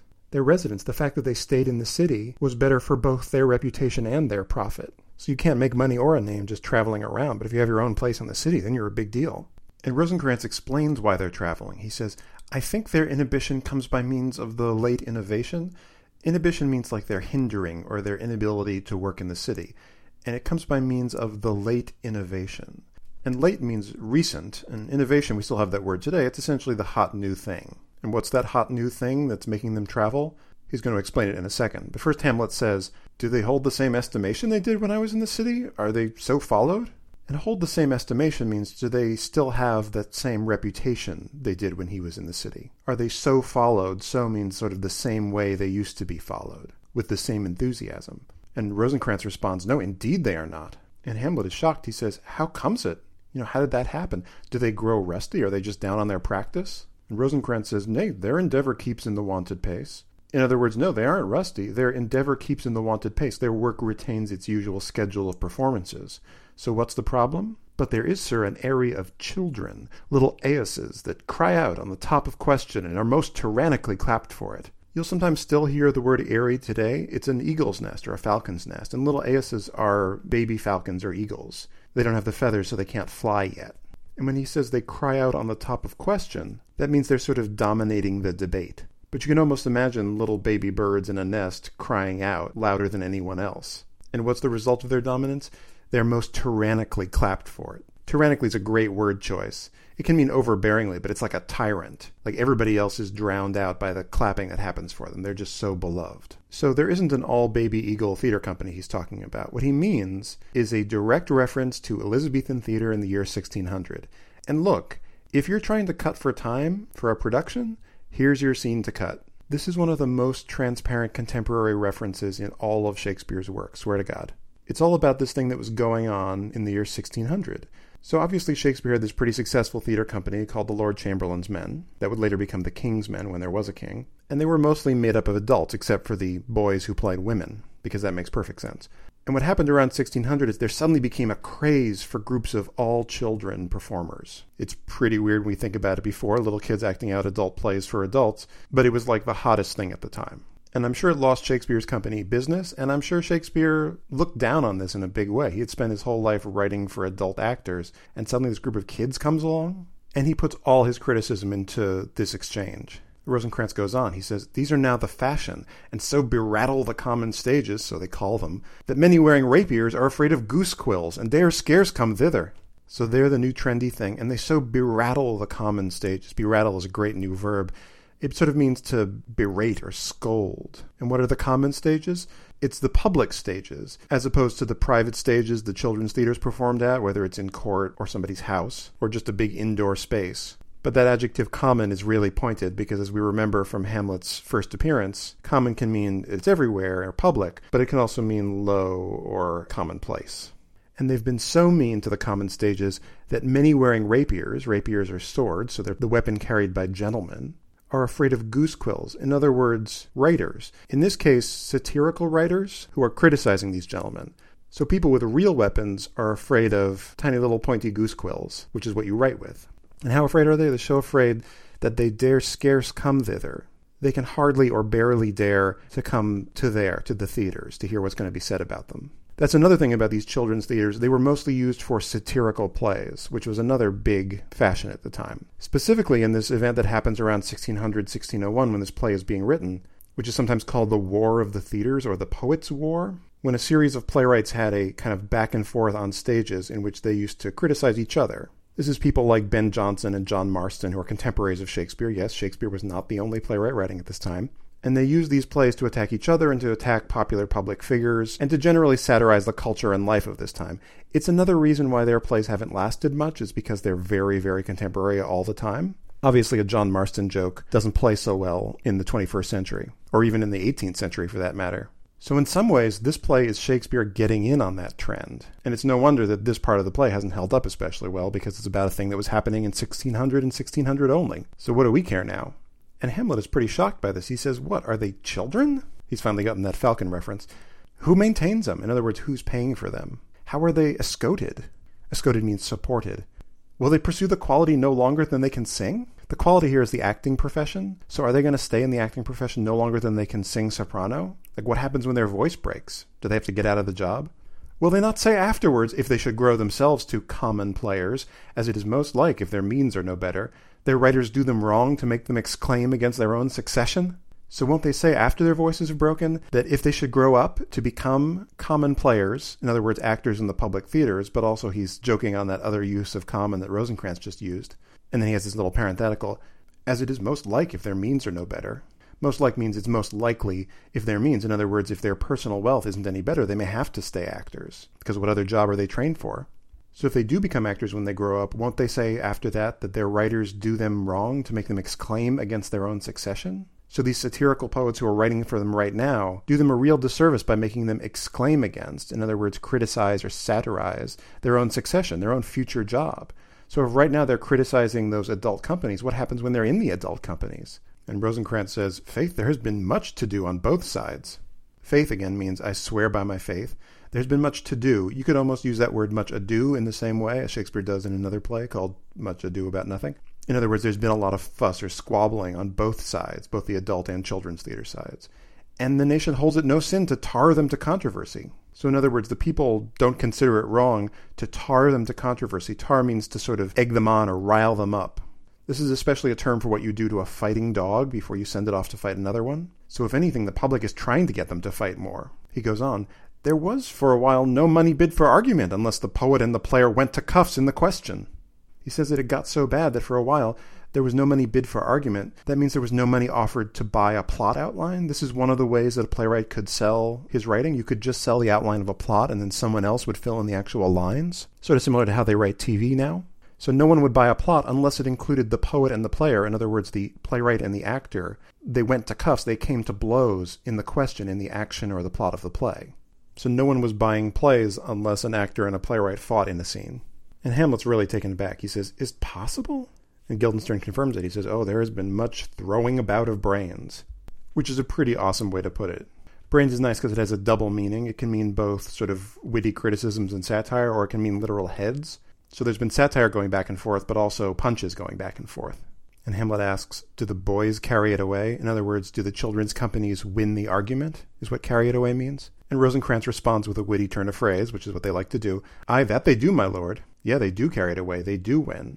And what do they carry away? Hercules and his load, too. Now, one of Hercules' famous labors was that he had to steal these famous golden apples, and in order to do that, he had to trade jobs with Atlas, who's this figure from Greek mythology who had to hold up the earth. So Hercules had to spend a little time holding up the earth while Atlas did a job for him. And so Hercules' load is the earth. Or another way to put it is the globe. And this was one of the popular symbols for the Globe Theater was Hercules holding up the earth. So this is kind of like the in-joke to end all in-jokes, especially if this performance is actually happening at the Globe Theater. So that image of carrying the earth is a nice kind of pun on that carry it away, but it also seems to imply that the boys are beating out the Globe Theater and causing some business problems. And finally, after this foray into 400 year old entertainment practices, we get back to the play. And what's nice is that he's able to turn it into something very relevant to the play, which is how quickly fashions can change. When Hamlet hears that the boys are winning out, he says, It is not very strange for my uncle is king of Denmark, and those that would make mouths at him while my father lived give twenty, forty, fifty, a hundred ducats apiece for his picture in little. In other words, it's not surprising that this has changed, because my uncle's king of Denmark, and those, the people that used to make mouths at him, that used to make faces at him while my father was alive, when he was just the king's brother, now they give twenty, forty, fifty, a hundred ducats apiece. A ducat is a gold coin that's worth a little less than what a pound is. So these people that used to make fun of him are now spending lots of money for copies of his picture in miniature. And he says, 'Sblood, there is something in this more than natural if philosophy could find it out. And this starts with a wonderful exclamation, 'Sblood, which is short for I swear by God's blood, in other words, the blood of Jesus. But it's a wonderful thing to yell out if you don't want to swear in public. There is something in this more than natural. There's something in this practice that's unnatural, I guess he's saying if philosophy could find it out. Remember that line about there are more things in heaven and earth, Horatio, than are dreamt of in your philosophy? Philosophy, again, is not the study of thought here or ideas. It's science. It's natural philosophy, as they used to call it. So if only science could figure out what's happening, they'd find out that it was something more than natural. So it's a nice little commentary on how fashions come and go. I'm sure Shakespeare is hoping that this fashion goes away soon, and lucky for him it did. And this section ends because Guildenstern yells out, There are the players! And what's usually done here is that we hear some indication of the players being there, like a trumpet blast. And Hamlet's excited, so he's going to send them off. He says, Gentlemen, you are welcome to Elsinore. Your hands, come. In other words, give me your hands. Shake my hand. Goodbye. And then he says, The appurtenance of welcome is fashion and ceremony. Appurtenance means like accessories or something that goes along with it. In this case, welcome. And what is that accessory? It's fashion and ceremony. Fashion is sort of like the fashionable or customary behavior. And ceremony is ceremonial or sort of important seeming behavior. So those are the things that go along with welcome. He says, Let me comply with you in this garb, lest my extent to the players, which I tell you must show fairly outwards, should more appear like entertainment than yours. So garb obviously means clothes, but since he's just used that word appurtenance, like an accessory, he's extending that to mean, yes, I'm going to welcome you with that kind of fashion and ceremony. And why is he going to do that? Lest my extent to the players should more appear like entertainment than yours. Extent is short for extending, so extending a welcome to these actors. He doesn't want that to appear more like entertainment, like welcoming, than the one he gives to them. And he's telling them that welcome is going to show fairly outwards. In other words, it's going to seem really warm and demonstrative and big because he has to welcome them since they're a visiting company that he loves. He just wants to make sure that Rosencrantz and Guildenstern don't feel like they got the short end of the stick. So he says, You are welcome. But he's going to leave them with one little mystery. He says, but my uncle father and aunt mother are deceived. It's a cute way to refer to them. Claudius is his uncle, but also he's his stepfather, and Gertrude is his mother, but she's also his step aunt. So they're wrong about something. And he knows because Rosencrantz and Guildenstern are spying for his parents, they're going to be really interested and report this directly to them. And Guildenstern says, In what, my dear lord? What are they wrong about? And then Hamlet says, I am but mad north northwest. When the wind is southerly, I know a hawk from a handsaw. which sounds like standard crazy guy drivel, but may actually have a little bit of a meaning underneath it. When he says he's crazy north northwest, one way to read that is that it's only some of the time. So, in other words, only when the wind is coming from that north northwest direction is he really crazy. The rest of the time, he's totally fine. The rest of the time, he's totally fine. Like when the wind is southerly, when the wind is coming from the south, I know a hawk from a handsaw. A hawk can be a bird, but it can also be a specific kind of tool. So this might be a way of saying, I can tell apart basic tools. You know, I can understand the obvious most of the time but he sort of hides it in this madman blather. It's more of this madness with method in it that Polonius was talking about. And right on cue, here comes Polonius. He says, Well be with you, gentlemen. Remember, he greeted them when they first entered, and he's finding them again now. Well be with you is just another way to say, I wish you well. And as he's coming in, Hamlet says, Hark you, Guildenstern, and you too, at each ear a hearer. Hark means listen or pay attention. It's a little aside to Guildenstern, and you too, presumably, is to Rosencrantz. He wants a hearer at each ear, so one on one side, one on the other, for him to whisper to. That great baby you see there is not yet out of his swaddling clouts. That great baby, that giant baby you see over there, in other words, Polonius, is not yet out of his swaddling clouts. Clouts is another way of saying cloths, and a swaddling cloth is a baby wrap. So it may be a reference to how Polonius is dressing, but it may just be, look at that baby over there. And Rosencrantz has just the witty response to that. He says, Happily he's the second time come to them, for they say an old man is twice a child. Happily, fortunately, it's the second time he's been in these swaddling clothes, for they say an old man is twice a child. They say an old man is a child for the second time in his life. It's that idea that you start out feeble and then you end up feeble. So life comes full circle that way. And Hamlet has just one more snarky thing to say before Polonius gets to them. He says, I will prophesy he comes to tell me of the players. Mark it. I prophesy, I predict that he's coming to tell me about the actors getting here. Mark it, watch me, pay attention to this. And he goes right into, You say right, sir, a Monday morning, 'twas so indeed. Which is just a pretend conversation to let Polonius think that they're talking about something normal. So Polonius has presumably gotten right up to them by this point. And so Hamlet's like, Yeah, mm-hmm, yeah, it's a good point. Oh, yeah, Monday, yeah, sure. And Polonius is always excited when he has a piece of new information to give to a powerful person. He says, My lord, I have news to tell you. And just as he's about to continue with the news, Hamlet says, My lord, I have news to tell you. When Roscius was an actor in Rome, so Hamlet interrupts him. And what does he interrupt him with? The story about this guy Roscius. So Roscius is the most famous Roman actor. So Polonius has some old news about actors. Hamlet has some even older news about actors. And Polonius responds, The actors are come hither, my lord. In other words, what a coincidence you're talking about actors. It just so happens the actors are come to this place. And Hamlet teases him back. He says, Bzz, bzz which is the sound of sort of like an annoying hovering insect like a bee or a mosquito or something.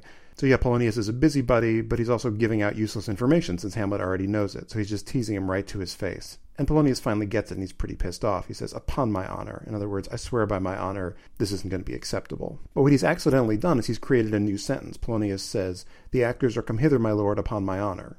And Hamlet jumps right on that. Oh, then came each actor on his ass. So if the actors came here on your honor, then they must have come here on an ass, because your honor is an ass, which is a pretty sick burn. And Polonius gets over that and he just starts publicizing them as he loves to do.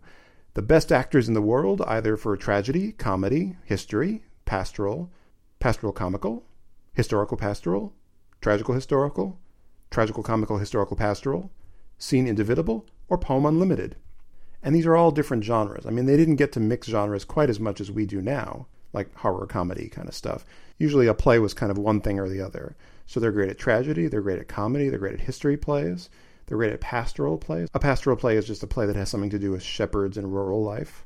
But they can also mix them up pastoral comical, comedy about shepherds, historical pastoral, a play about great shepherds in history, tragical historical, a historical tragedy like about the Romans, for example, tragical comical historical pastoral, one where they mix up all four genres. How? I do not know. They can also do scene indivisible, which means a play with a setting that never changes. You know, Aristotle has this famous treatise on tragedy called the Poetics, and in it he seems to imply that an ideal play only takes place in one setting, like a lot of the Greek plays did. Now, in Shakespeare's time, playwrights had mostly gotten past that, which is why all of Hamlet doesn't take place in one room. But there were still some people who argued that what's called Aristotle's unities had to be observed in a play, or there was something wrong with it. So they can do a play in only one setting, or they can do what he calls poem unlimited. And a poem just means a verse play, and unlimited means it can take place anywhere, all over the place, not just in that one place that Aristotle talked about. Basically, they can do anything. He goes on Seneca cannot be too heavy, nor Plautus too light. Seneca was a Roman playwright who was famous for those revenge tragedies we were talking about. And Plautus was a Roman playwright who was famous for his comedies. So the tragedies can't be too heavy, and the comedies can't be too light. For the law of writ and the liberty, these are the only men. The law of writ is essentially the law of writing plays. So they can do plays that strictly conform to those Aristotle structure laws. And they can also do the liberty, which is plays that don't conform to rules. In other words, plays that are free from the rules. So for both those kinds of plays, these are the only men. In other words, these are the best actors. And Hamlet obviously knows all those things. He knows this company before. He doesn't have to have it publicized to him. So he launches back into some of his madness talk, and he goes right into a subject that he knows Polonius is going to love him talking about. He says, O Jephthah, judge of Israel, what a treasure hadst thou! It's a Bible reference. If you go to the biblical book of Judges, Jephthah is a character who has to sacrifice his own daughter in order to win a war. So it's another daughter reference. So what a treasure hadst thou! What a treasure you had!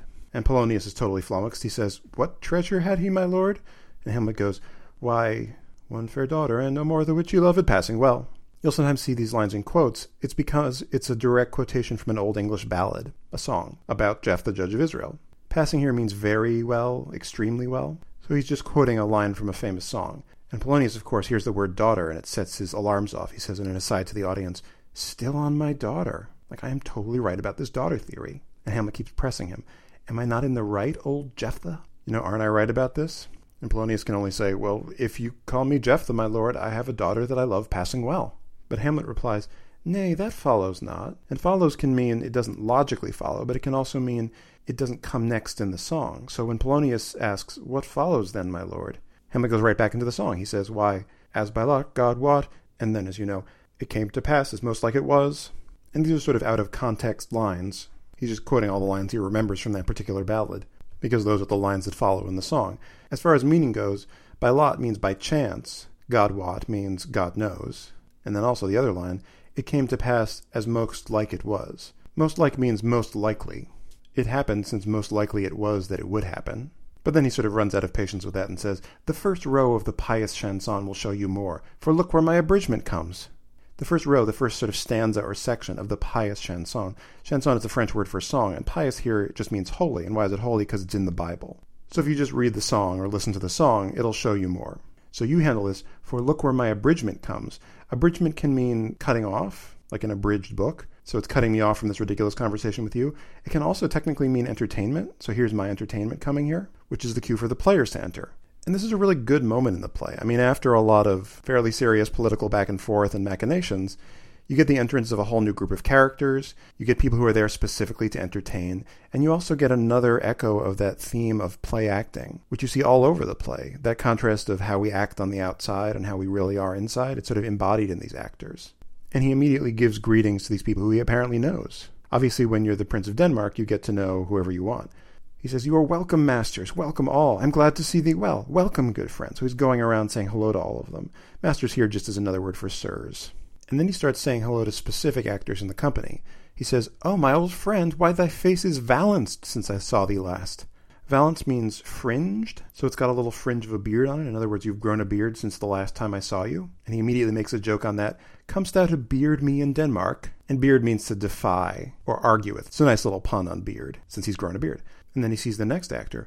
What, my young lady and mistress? By'r lady, your ladyship is nearer to heaven than when I saw you last, by the altitude of a chopine. And when he's calling this person my young lady and mistress, it's a sort of over the top way to talk to the person who plays all the women's parts. And that person is probably a 12 year old boy. But then he takes that word young lady and starts punning on it. By Our Lady, in other words, I swear by Mary, your ladyship, another way of calling this kid, is nearer to heaven than when I saw you last. Nearer to heaven is one way to say you're more beautiful than the last time I saw you, but what it literally means is you're taller. In other words, you're closer to the sky. How much taller? By the altitude of a chopine, which is a kind of tall platform shoe. So you're about a platform shoe taller than you were last time I saw you. Pray God your voice, like a piece of uncurrent gold, be not cracked within the ring. Pray, I pray to God that your voice, like a piece, like a coin of uncurrent gold, uncurrent means that it isn't legal tender, you can't use it as money, be not cracked within the ring. And what made a coin not legal tender anymore? When there was a crack extending all the way through its outer ring.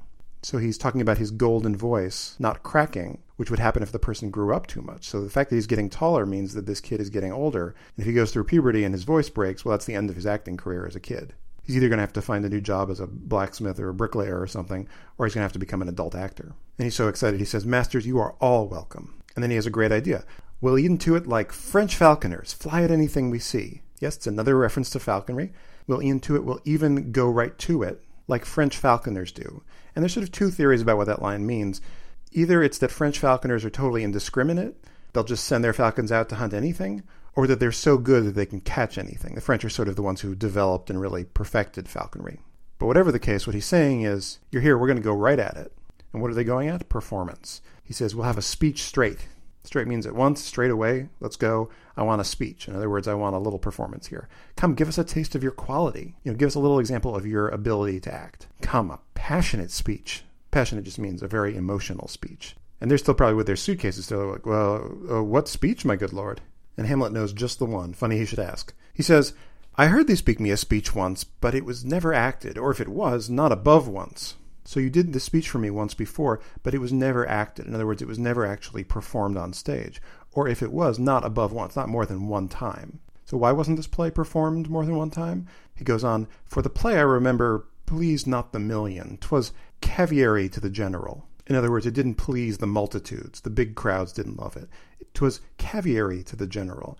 Caviar just means caviar, and the general is like the general audience, the, the big crowds. It was like a delicacy that most people couldn't appreciate. That's what they say about those shows that have big followings but get canceled after one season. That's the kind of play this was. But, he goes on, but it was, as I received it, and others whose judgments cried in the top of mine, an excellent play, well digested in the scenes, set down with as much modesty as cunning. It was an excellent play. And then in this parenthetical, he says, at least as I received it, as it appealed to me, and also to others whose judgments in such matters cried in the top of mine. So it wasn't just me that liked it, there were also others whose judgment about plays and art cried in the top of mine. In other words, was better than mine. What it literally means is sort of spoke louder than mine. So it was an excellent play, well digested in the scenes. Digested means sort of planned out or developed, so the scenes really all worked well together. Set down, in other words, written, with as much modesty as cunning, with as much moderation or believability, sort of like non sensationalist. So it had as much of that sort of real behavior as it had cunning, skill, or cleverness. And he goes on to describe what one of these people who knew better than him talked about. I remember one said there were no sallets in the lines to make the matter savory, nor no matter in the phrase that might indict the author of affectation, but called it an honest method, as wholesome as sweet, and by very much more handsome than fine. So I remember one of these people said that there weren't any salads in the lines. And there's some debate over what salads means. It could be short for salads, in other words, sort of spicy greens. And maybe another clearer explanation is salts. Because what do these lines do? They make the matter savory. And savory can mean tasty or just spicy or zesty. So, in other words, there's nothing fancy in them to make it palatable to the masses. And what else wasn't there? There was no matter in the phrase that might indict the author of affectation. So there was nothing in the phrasing or word choice that could indict, that could convict the author of affectation, of being sort of artificial or blustery. So they were pretty simple lines. But what did he do? He called it an honest method, as wholesome as sweet, and by very much more handsome than fine. So it was an honest way of working. It was as wholesome as it was sweet. In other words, as healthy or as straightforward as it was sweet, another food word. And by very much, it was a lot more handsome than it was fine. And fine here doesn't mean good, it means decorative in the sense of like finery. So it's like a person who is very good looking more so than a person that's wearing a lot of pretty clothes or makeup. Surprise, surprise, Hamlet loves the thing that's really good in itself as opposed to having a lot of decoration around it. He cares about the inside stuff more than the outside stuff. And then we're going to go into the speech that Hamlet actually wanted to hear. He says, One speech in it I chiefly loved. Chiefly means above all others, so it was my favorite speech in the play. In which speech was it? 'Twas Aeneas's tale to Dido, and thereabout of it especially where he speaks of Priam's slaughter. So if anybody knows Virgil's poem, his great epic poem, the Aeneid, there's a big section in it about the Trojan prince Aeneas, who, after the fall of Troy, ends up in Carthage in North Africa and has this tragic love story with the queen of Carthage named Dido. So this is probably a Dido and Aeneas play he's talking about, and especially the long section where Aeneas describes the fall of Troy. Which particular part does he like? The one about Priam's slaughter. Priam is the king of Troy, so it's going to be a speech about the murder of the king of Troy. Gee, I wonder why Hamlet likes speeches about kings being murdered. One thing I'll say about this section before we really start in on it is that it's a tribute. It's a tribute section. And a little bit of a parody section, to be honest. Because there actually already is a play about Dido and Aeneas, a fairly well known one, by a guy named Christopher Marlowe, who you may have heard of. He did not write Shakespeare's plays, I'm sorry to break this to you. He had been stabbed in the eye about six or seven years before Shakespeare wrote this. But he writes this fairly unbelievable play called Dido, Queen of Carthage, which most people have never heard of, but which I personally think is kind of amazing. Also, kind of randomly, it was performed by a company of little kids. It's super inappropriate for little kids to be performing, it's all about sex and lust. And the centerpiece of that play is a moment when Dido asks Aeneas to tell her about the fall of Troy. And it's a it's like a 10 or 15 minute speech that Aeneas has. It's extremely difficult to memorize, but it's incredibly alive and bloody and moving and it does well what Marlowe does well, which is conjuring these incredibly tactile images. Marlowe loves adjectives, loves them. He's never met an adjective he didn't love. So a lot of what you get in Marlowe's poetry is this incredibly densely packed, carnal, alive language. And Marlowe isn't just anybody, he is in some ways Shakespeare's biggest rival in the first part of his career. And for a while, they basically trade plays with each other. One of them will write a play, and then the other one will write was essentially a response play. And they go back and forth for five or six plays like this, trying to top the other one, until the aforementioned eye stabbing incident sort of takes Marlowe off the playing field. But really, this is the guy who inspired Shakespeare to raise his game when he was still a young playwright. And what he's going to do in this section is write what is essentially a pitch perfect Marlowe parody or Marlowe tribute, because it's not necessarily funny. It's just very over the top language, especially compared to the stuff we're used to from Shakespeare at this point in his career.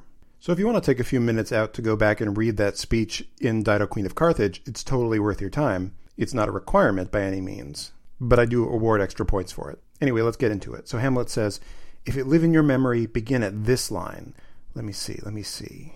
So live in your memory is a great way to say if, if you remember it. So if you can start at this line, and he's just thinking back, seeing if he can conjure it up. The rugged Pyrrhus, like the Hyrcanian beast. Who's Pyrrhus? He's the son of Achilles, the great Greek warrior. He's the one who leads the sack of Troy, coming out of the Trojan horse, and he kills Priam. So not only is this section about the killing of a king, it's also about the son of a murdered father taking revenge on an enemy king. Double reason to like it. And what's the Hyrcanian beast? The Hyrcanian beast is a tiger. Um, Hyrcania, which was a region of Central Asia, had these famously savage tigers, who have since all been killed off, unfortunately. And notice the thing this speech does it gets the play back into verse. Now, obviously, it's from a verse play, but it's a very sneaky way to get us all back into verse in our minds. And especially since it's an older style of verse, it suddenly feels like the play has shifted completely. It's a nice way to redirect the action and the energy of the play. So he launches into this speech, and then, tis not so. It begins with Pyrrhus. That's not right. I mean, I know I have the first line right, but it's not quite there. And then he remembers it. The rugged Pyrrhus, he whose sable arms, black as his purpose, did the night resemble when he lay couched in the ominous horse, hath now this dread and black complexion smeared with heraldry more dismal. Sable arms means black armor. Sable is also how you describe the color black when it appears on a family coat of arms, but it's a very old style way of saying black. So his arms, his armor, is black as his purpose, as black as his intentions, as evil as his intentions. Did the night resemble? It resembled the night in its blackness. When? When he lay couched in the ominous horse. When he was concealed inside the ominous. Why ominous? Because it's unlucky. In the sense of it being a bad omen to the Trojans. But I always thought the idea of an ominous horse was fairly hilarious. So what has he done? He has now smeared his dread and black complexion Dread means terrifying or dreaded by enemies.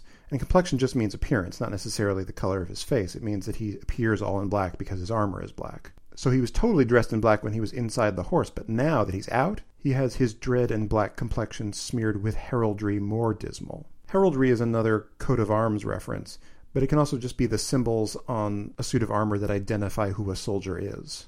So he was in total black, but now something has changed, and there are much more dismal looking symbols on his armor. And what are those symbols? Head to foot, now is he total gules, horridly tricked with blood of fathers, mothers, daughters, sons, baked and impasted with the parching streets that lend a tyrannous and a damned light to their lord's murder. Gules is what we call red when it's on a coat of arms. So now the guy who used to be covered in black is covered in red.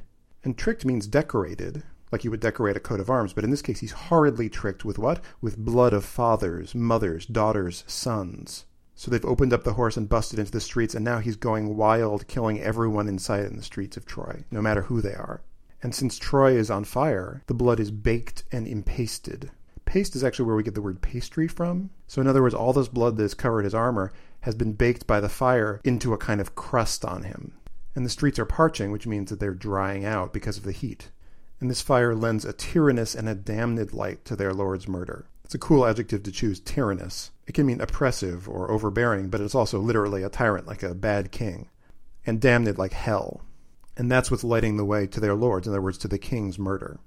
And you can see how sort of thick and dense this language is. That's straight Marlowe, even a little bit early Shakespeare. In something like Titus Andronicus, you'll see this kind of language all over the place. This is what the late 1580s and 1590s were all about on stage how high and over the top and descriptive can you get your language to be?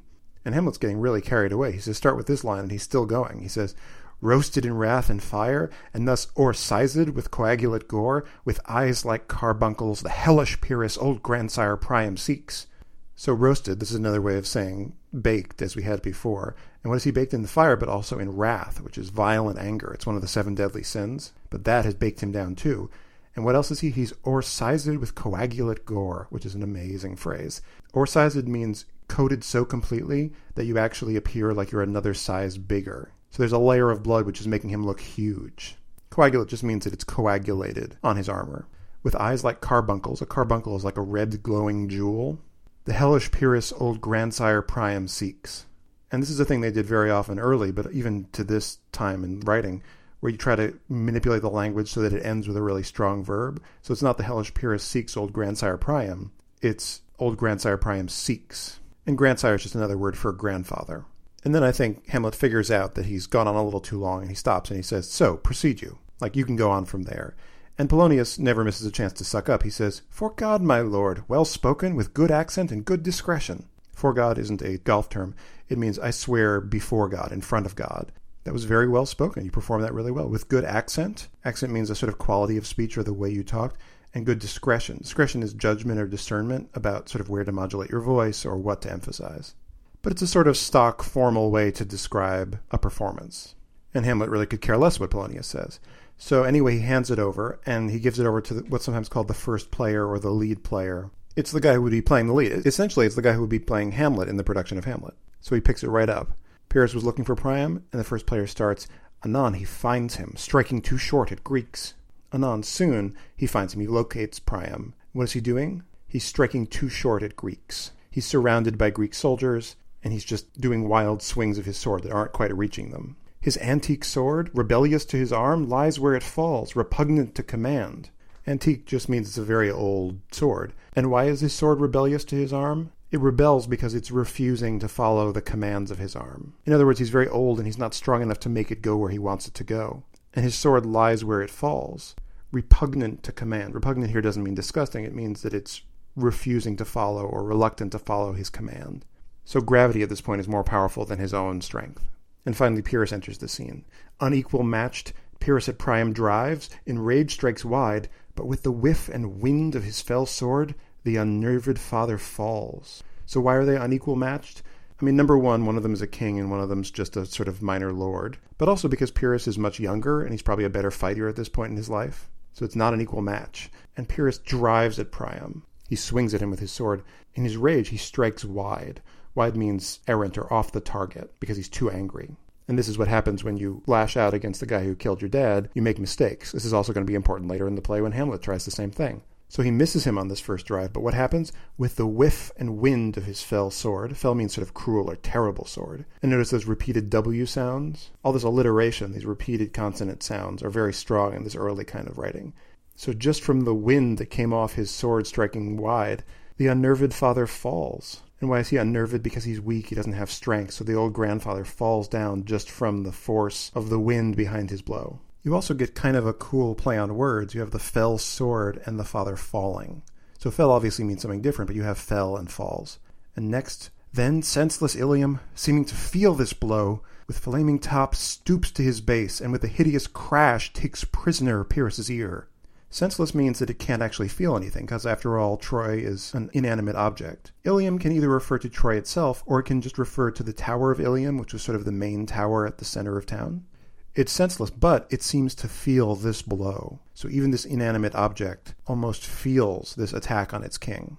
With flaming top stoops to his base. So the top of it stoops, it falls down or crashes down to its base. So there's been a massive collapse, either just of the tower or of most of the city and with a hideous crash takes prisoner Pyrrhus's ear. So there's this terrible crash of city falling down, and there's that beautiful image of his ear being taken prisoner.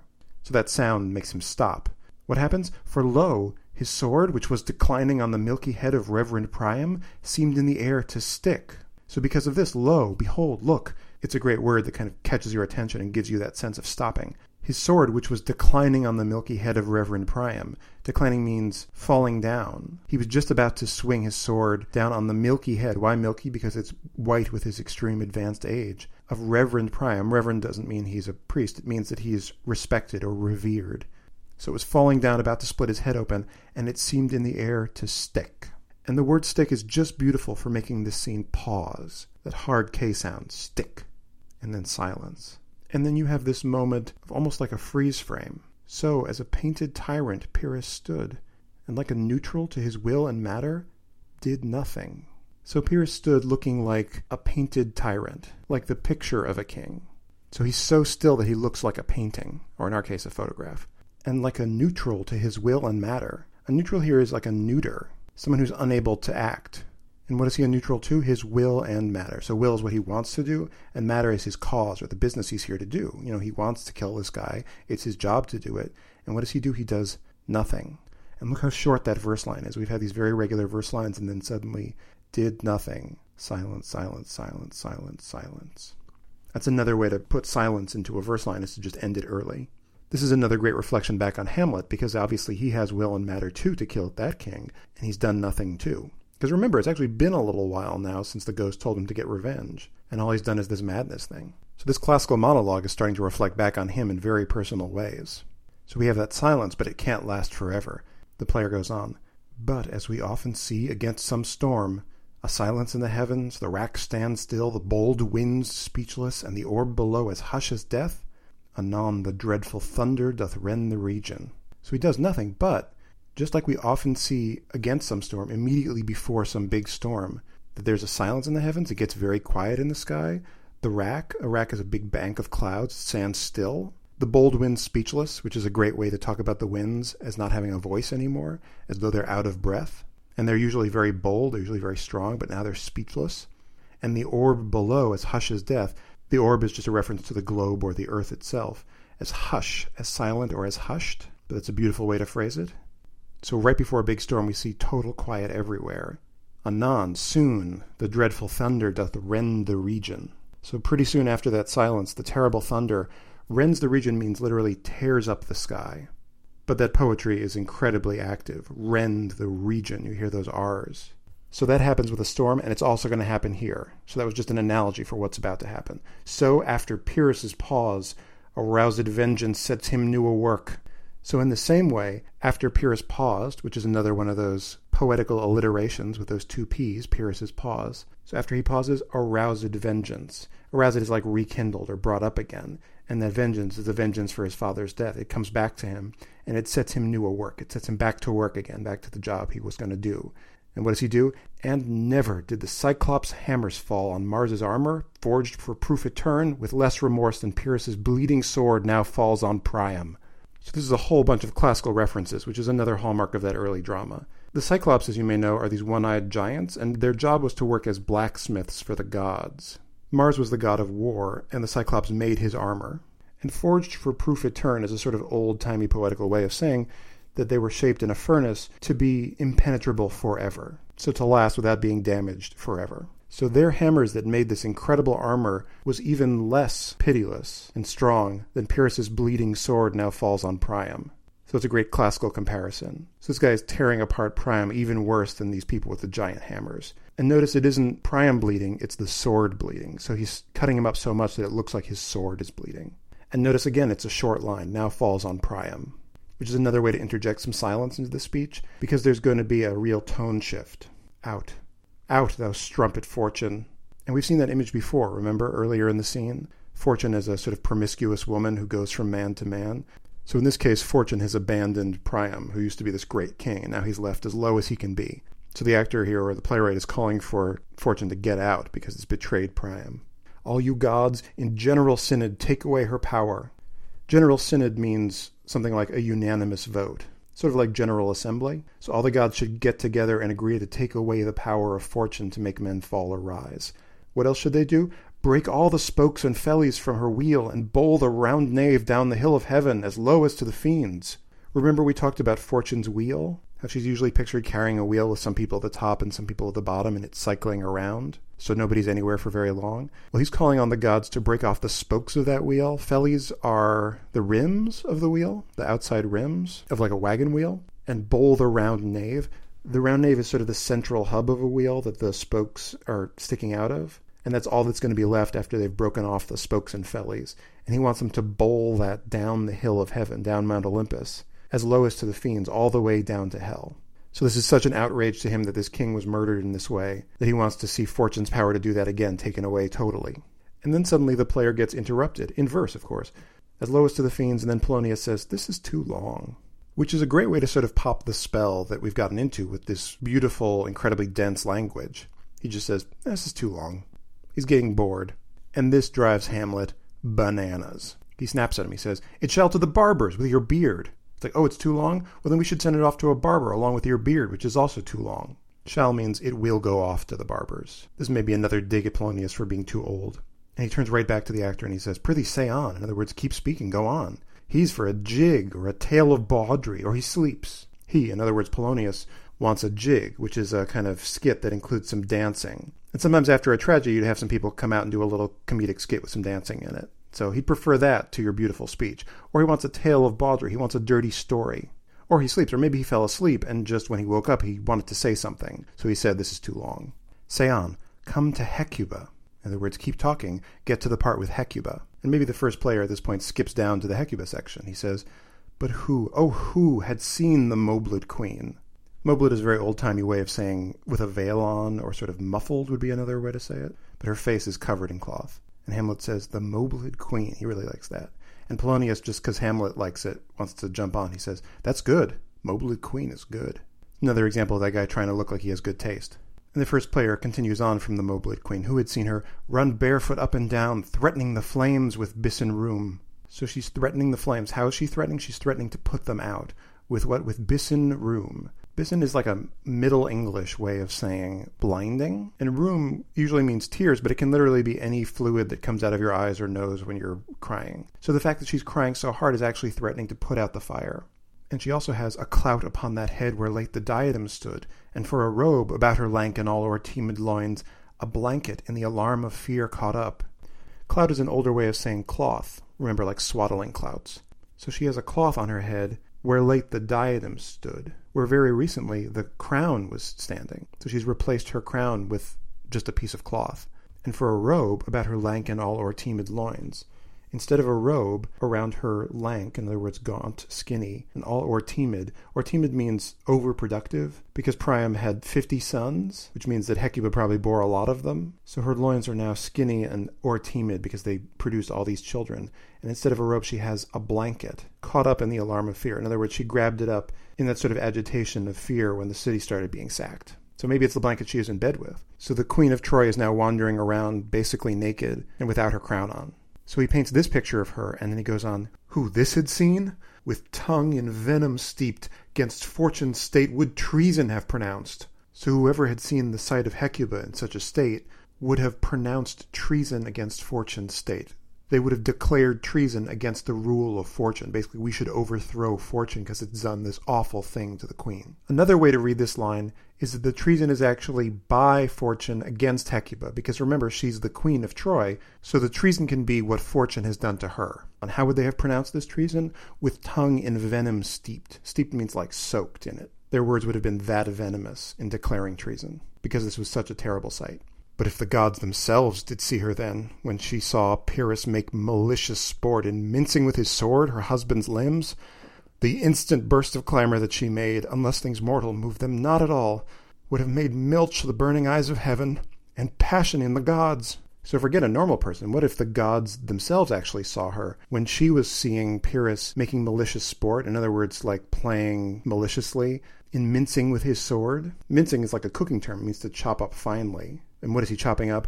Her husband's limbs. And you get those nice strong M sounds with malicious and mincing. And you also have that cool image of the gods watching her while she's watching Pyrrhus. So if they saw her then, the instant burst of clamor that she made, that sudden burst of noise that she made in watching it, unless things mortal, unless the concerns of mortal humans don't move them at all, that noise would have made milch the burning eyes of heaven. Milch means moist. It's from the same word as milky, but it's definitely an old timey sort of word.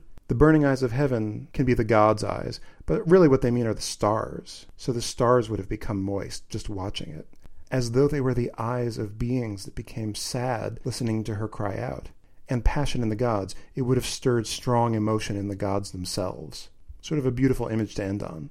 And Polonius has another thing he'd like to say. He says, Look, where he has not turned his color and has tears in his eyes. Prithee, no more. And where he has not is sort of the equivalent of our, well, look, if it isn't, or, well, look, if he hasn't turned his color, in this case, that means changed the color of his face, presumably to red and sad, and he has tears in his eyes. And prithee no more is a nice way to be like, oh, please, what is this over the top acting? And look what else Polonius has done. He's brought prose back into the play after these long verse speeches. He's like a big prose wet blanket in the middle of all this beautiful heightened verse. And Hamlet says, "'Tis well. I'll have thee speak out the rest of this soon. I'll have you finish speaking out this speech soon. And then he turns to Polonius and asks him, Good my lord, will you see the players well bestowed? And that good my lord is probably hard for him to say. In other words, my good lord, which is probably not something he thinks Polonius really is. Will you see the players well bestowed? Bestowed just means lodged or housed. He wants to make sure they're taken care of. Do you hear? Let them be well used. And used here means treated, not just used in the sense of used for their performances. And why does he want them to be well used? For they are the abstract and brief chronicles of the time, and you might think from the sentence structure that what he's talking about is the abstract chronicles and the brief chronicles, but no, an abstract is a thing. An abstract is like a summary or a digest or like a distillation of something. Sometimes you'll see like an article having an abstract, which is a summary right up front. Chronicles are like a history, a history of the time. And what's brief about them, it's like they're the summary history.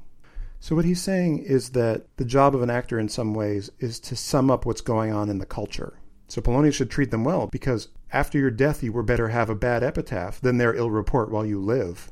So you'd actually be better off having bad things about you written on your gravestone after you die than having their bad publicity of you while you're still alive. And this line is a great example of what's sometimes called an antithesis, where you have two halves of a sentence sort of opposing each other. So it's better to have this bad epitaph after you're dead than their bad publicity while you're still alive. And Polonius, who isn't very fond of them, just says, My lord, I will use them according to their desert you know, I'll treat them according to what they deserve, their merits as people, not desert in our sense of either cake or a place that's full of sand. And this really whips up Hamlet. He says, God's bodykins, man, much better. This is probably as close as he comes to swearing in the play. Bodykins is just a way of saying little body, so I swear by the body of God, by Jesus' body on the cross. Much better. Use them much better than just what they deserve or merit. Use every man after his desert, and who should escape whipping? If you treat every man according to what he deserves, who's going to escape being whipped? You know, in other words, we're all sinners. So if you actually treated everybody the way they deserve to be treated based on what they've done, nobody would escape being punished for that. Use them after your own honor and dignity. So, in other words, treat them according to your own honor, and dignity means rank or nobility.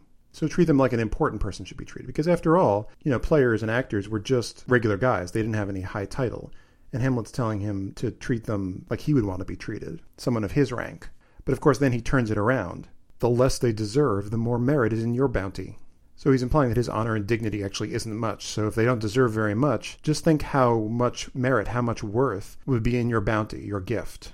So if you treat them well when they deserve nothing, that's a great gift on your part. So it's kind of a double burn. He tells Polonius to take them in, and Polonius says, Come, sirs. Hamlet tells the actors, Follow him, friends. We'll hear a play tomorrow.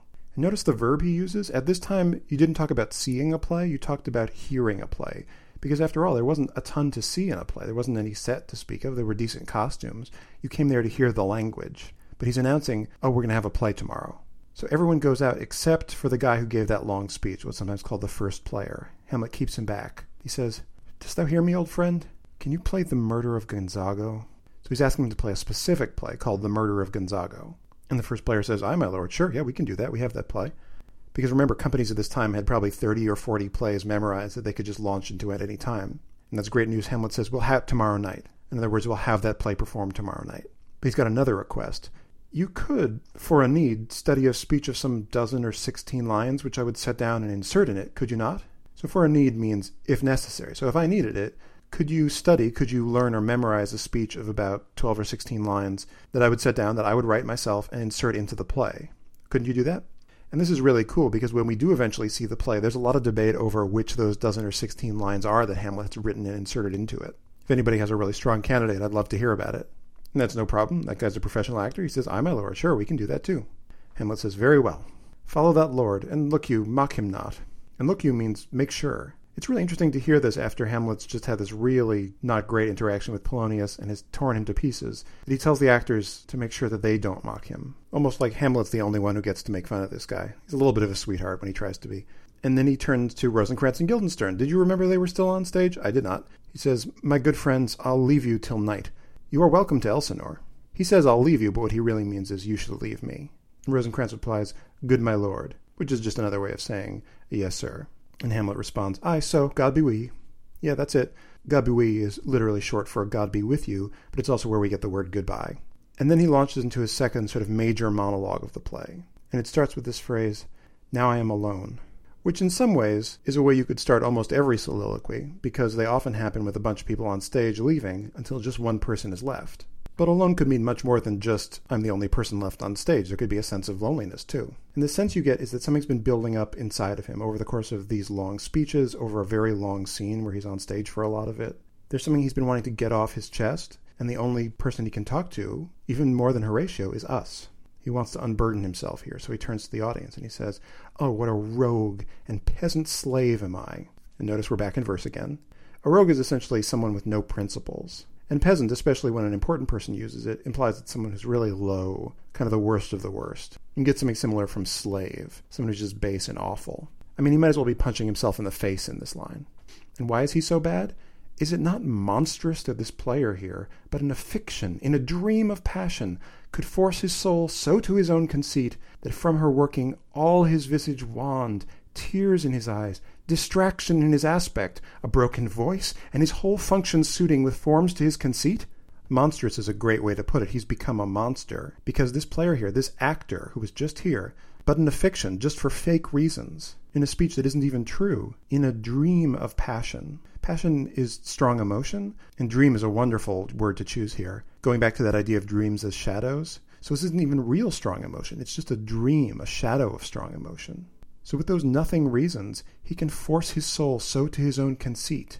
Conceit is his imagination, what he imagines. So, he can link his soul so much to his imagination that from her working, from the working of his imagination, all his visage wanned. Wanned means pale, so his face grows pale just from what his imagination does. Tears in his eyes, distraction. Distraction can be sort of agitation, but it can even mean insanity, craziness.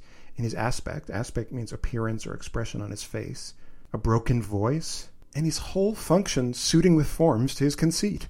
His function, his whole being, suiting with forms, means matching his outward appearance and his actions to his conceit, to his imagination. And all for nothing. For Hecuba. All that emotion, all that change in his appearance for an imaginary person, for Hecuba. And see again, that line ends short. There's silence there almost as though Hamlet is kind of bowled over by the fact that this person can get so emotional about a fake person and he can't do anything with it. He's just stunned into the silence by the fact that this actor can get so worked up over a fake person. And what can Hamlet do? He goes on, What's Hecuba to him, or he to Hecuba, that he should weep for her? Like, Hecuba isn't his mom. She's not even real. So how can he cry for her? And then he turns it on himself. What would he do had he the motive and the cue for passion that I have?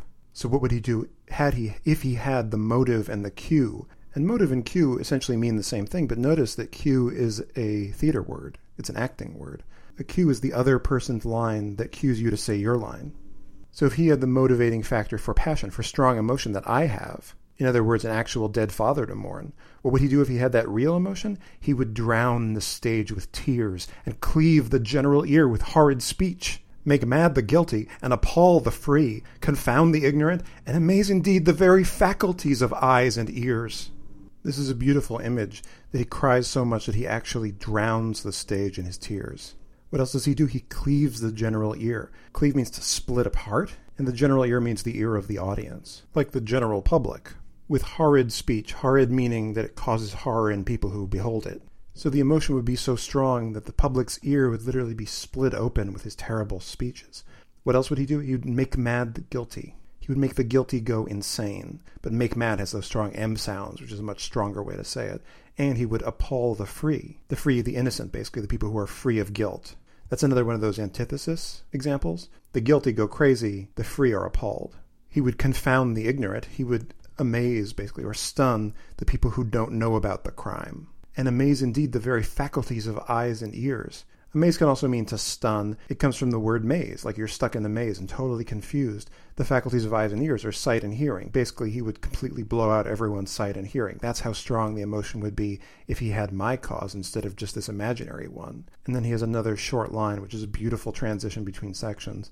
Yet I, which is the turn on himself, yet I, a dull and muddy mettled rascal, peak like John o' Dreams, unpregnant of my cause, and can say nothing. He's dull, he's stupid, and muddy mettled. Mettled is sort of like spirited, so he's he's muddy spirited because he's indistinct and doesn't know what to do. He peaks. Peaks means like moping around, like John o' Dreams, which is sort of a way of saying sleepyhead, someone who's sleepy and inactive, always dreaming and never acting. He says he's unpregnant of his cause, which is a pretty cool word.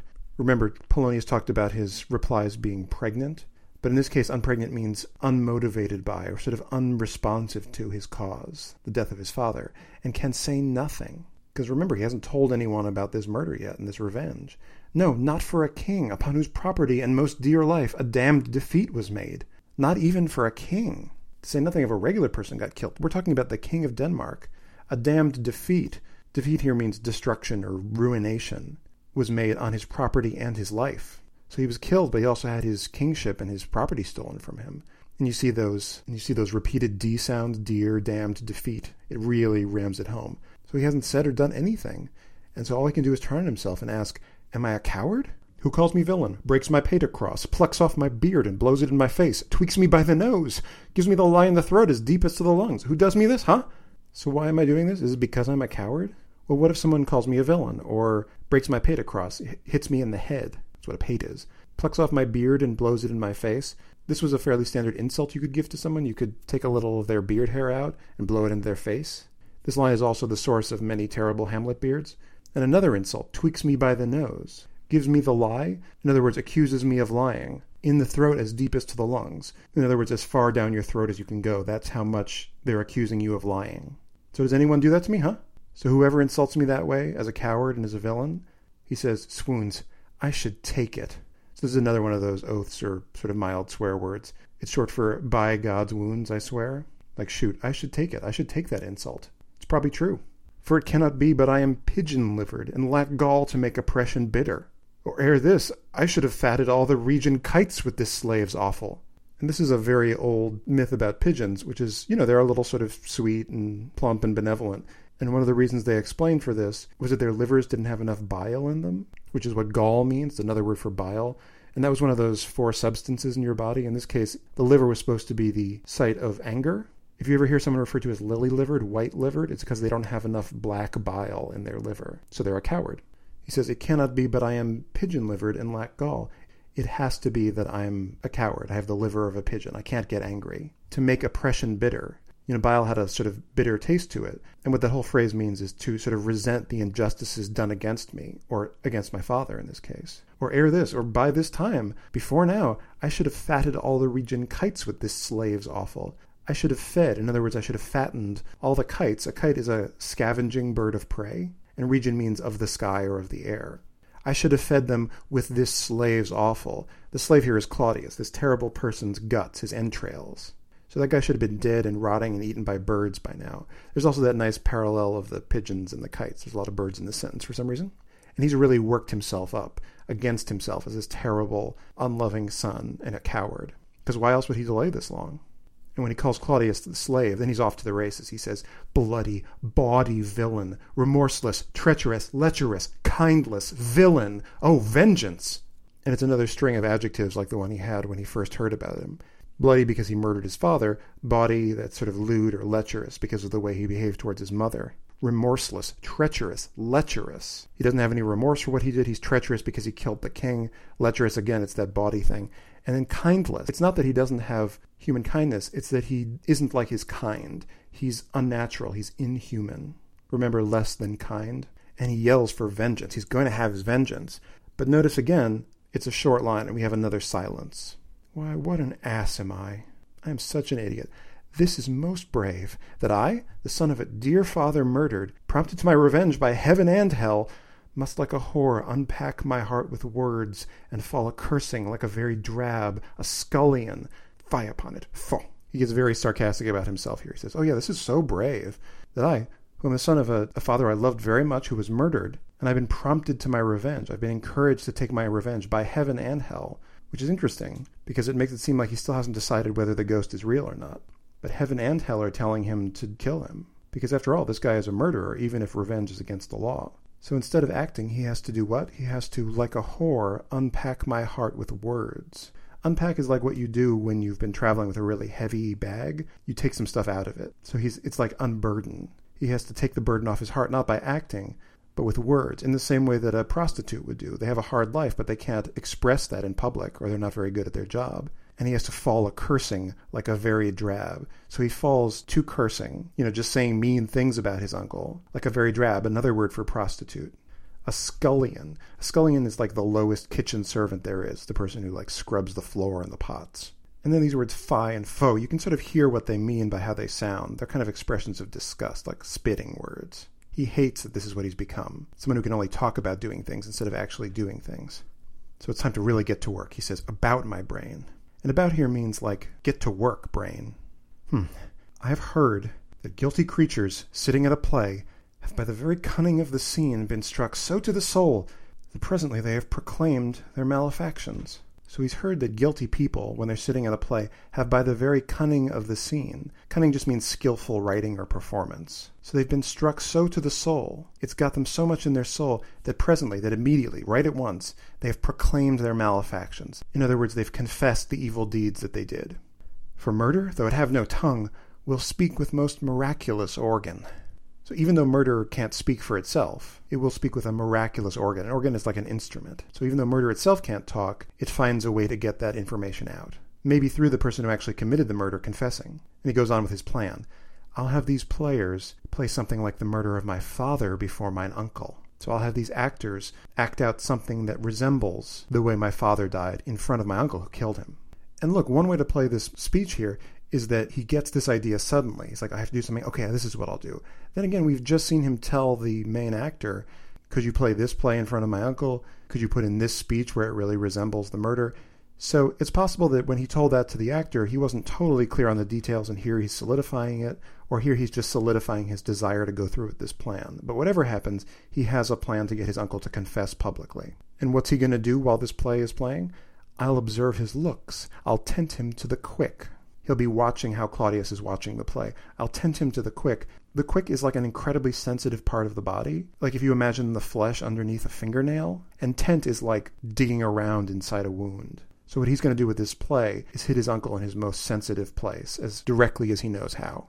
If he but blench, I know my course. Blench is sort of like our word blanch. It means to turn pale. So if all he does is just turn pale seeing this, then I know what I have to do. He might actually confess, and that would be great. Then Hamlet wouldn't have to do anything. And then he makes this sort of amazing confession, Hamlet does. He says, The spirit that I have seen may be a devil, and the devil hath power to assume a pleasing shape. So maybe the ghost I saw was actually the devil. Remember, this Protestant audience didn't believe in real ghosts. They thought they were either angels or devils. And it was possible, even for a Catholic, that it could be the devil. So the devil has the power to take on a shape that's pleasing to the eye. The devil could have made himself look like my father and made me do this without my uncle actually being guilty. He's starting to doubt the truth of the ghost's story. Yea, and perhaps out of my weakness and my melancholy, as he is very potent with such spirits, abuses me to damn me. Yeah, and maybe out of my weakness, in other words, taking advantage of how weak and melancholy I am, because the devil is very potent with such spirits. The devil is very powerful when it comes to these weak and melancholy people. Spirits here doesn't mean ghosts, it means these people. Remember, we said that depressed or crazy people were very susceptible to seeing ghosts? Well, he's saying that the devil is actually really good at controlling people like that with ghosts. So maybe what the devil is doing is he's abusing me to damn me. Abusing means deceiving me, and to damn me means to send me to hell. And what is he going to be sent to hell for? For murder. If he kills his uncle, especially if his uncle isn't actually guilty of the murder, he's going to go straight to hell. So if it turns out it wasn't really the ghost of his father, all he's done is fall prey to the devil's plan to get him to go to hell. And after Hamlet has talked himself into this plan, he says, I'll have grounds more relative than this. Grounds is just a legal term. It means a reason to do this act, more relative, more relevant, or substantial than this. This, in this case, just means the ghost's word alone. He needs better reason than just the fact that some see through version of his dad told him to kill his uncle to actually take that incredibly consequential step, because if he kills his uncle, that has real consequences for Hamlet. And then he ends with another rhyming couplet which sweeps us off stage. The play's the thing wherein I'll catch the conscience of the king. I gotta tell you, this is an incredibly famous line, but I think it's kind of weak.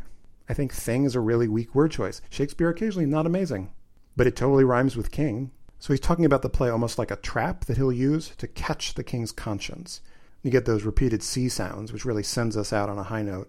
He's using it to trap the king's conscience in the hope that the king will incriminate himself. So after starting out this monologue, really devastated at the fact that he hasn't acted yet, he leaves with a new resolve. He has a plan, he's going to put it into action, and that means that as soon as this play happens, we're going to see his first shot at killing Claudius. So it sets up this incredibly loaded situation for that play scene, which we're going to see pretty soon. It's really as active as we've seen Hamlet in quite some time. And with the end of that soliloquy, Act 2, Scene 2, one of the longest scenes Shakespeare ever wrote, is finally done. Thanks for listening. I'd really appreciate it if you could help to make this podcast possible. Go to clearshakespeare.com slash support and throw a few bucks my way. And then I hope you'll come back for part five, which includes probably the most famous speech Shakespeare ever wrote, and also maybe the most misunderstood speech that Shakespeare ever wrote. And they're the same speech. Okay, I look forward to it. Bye.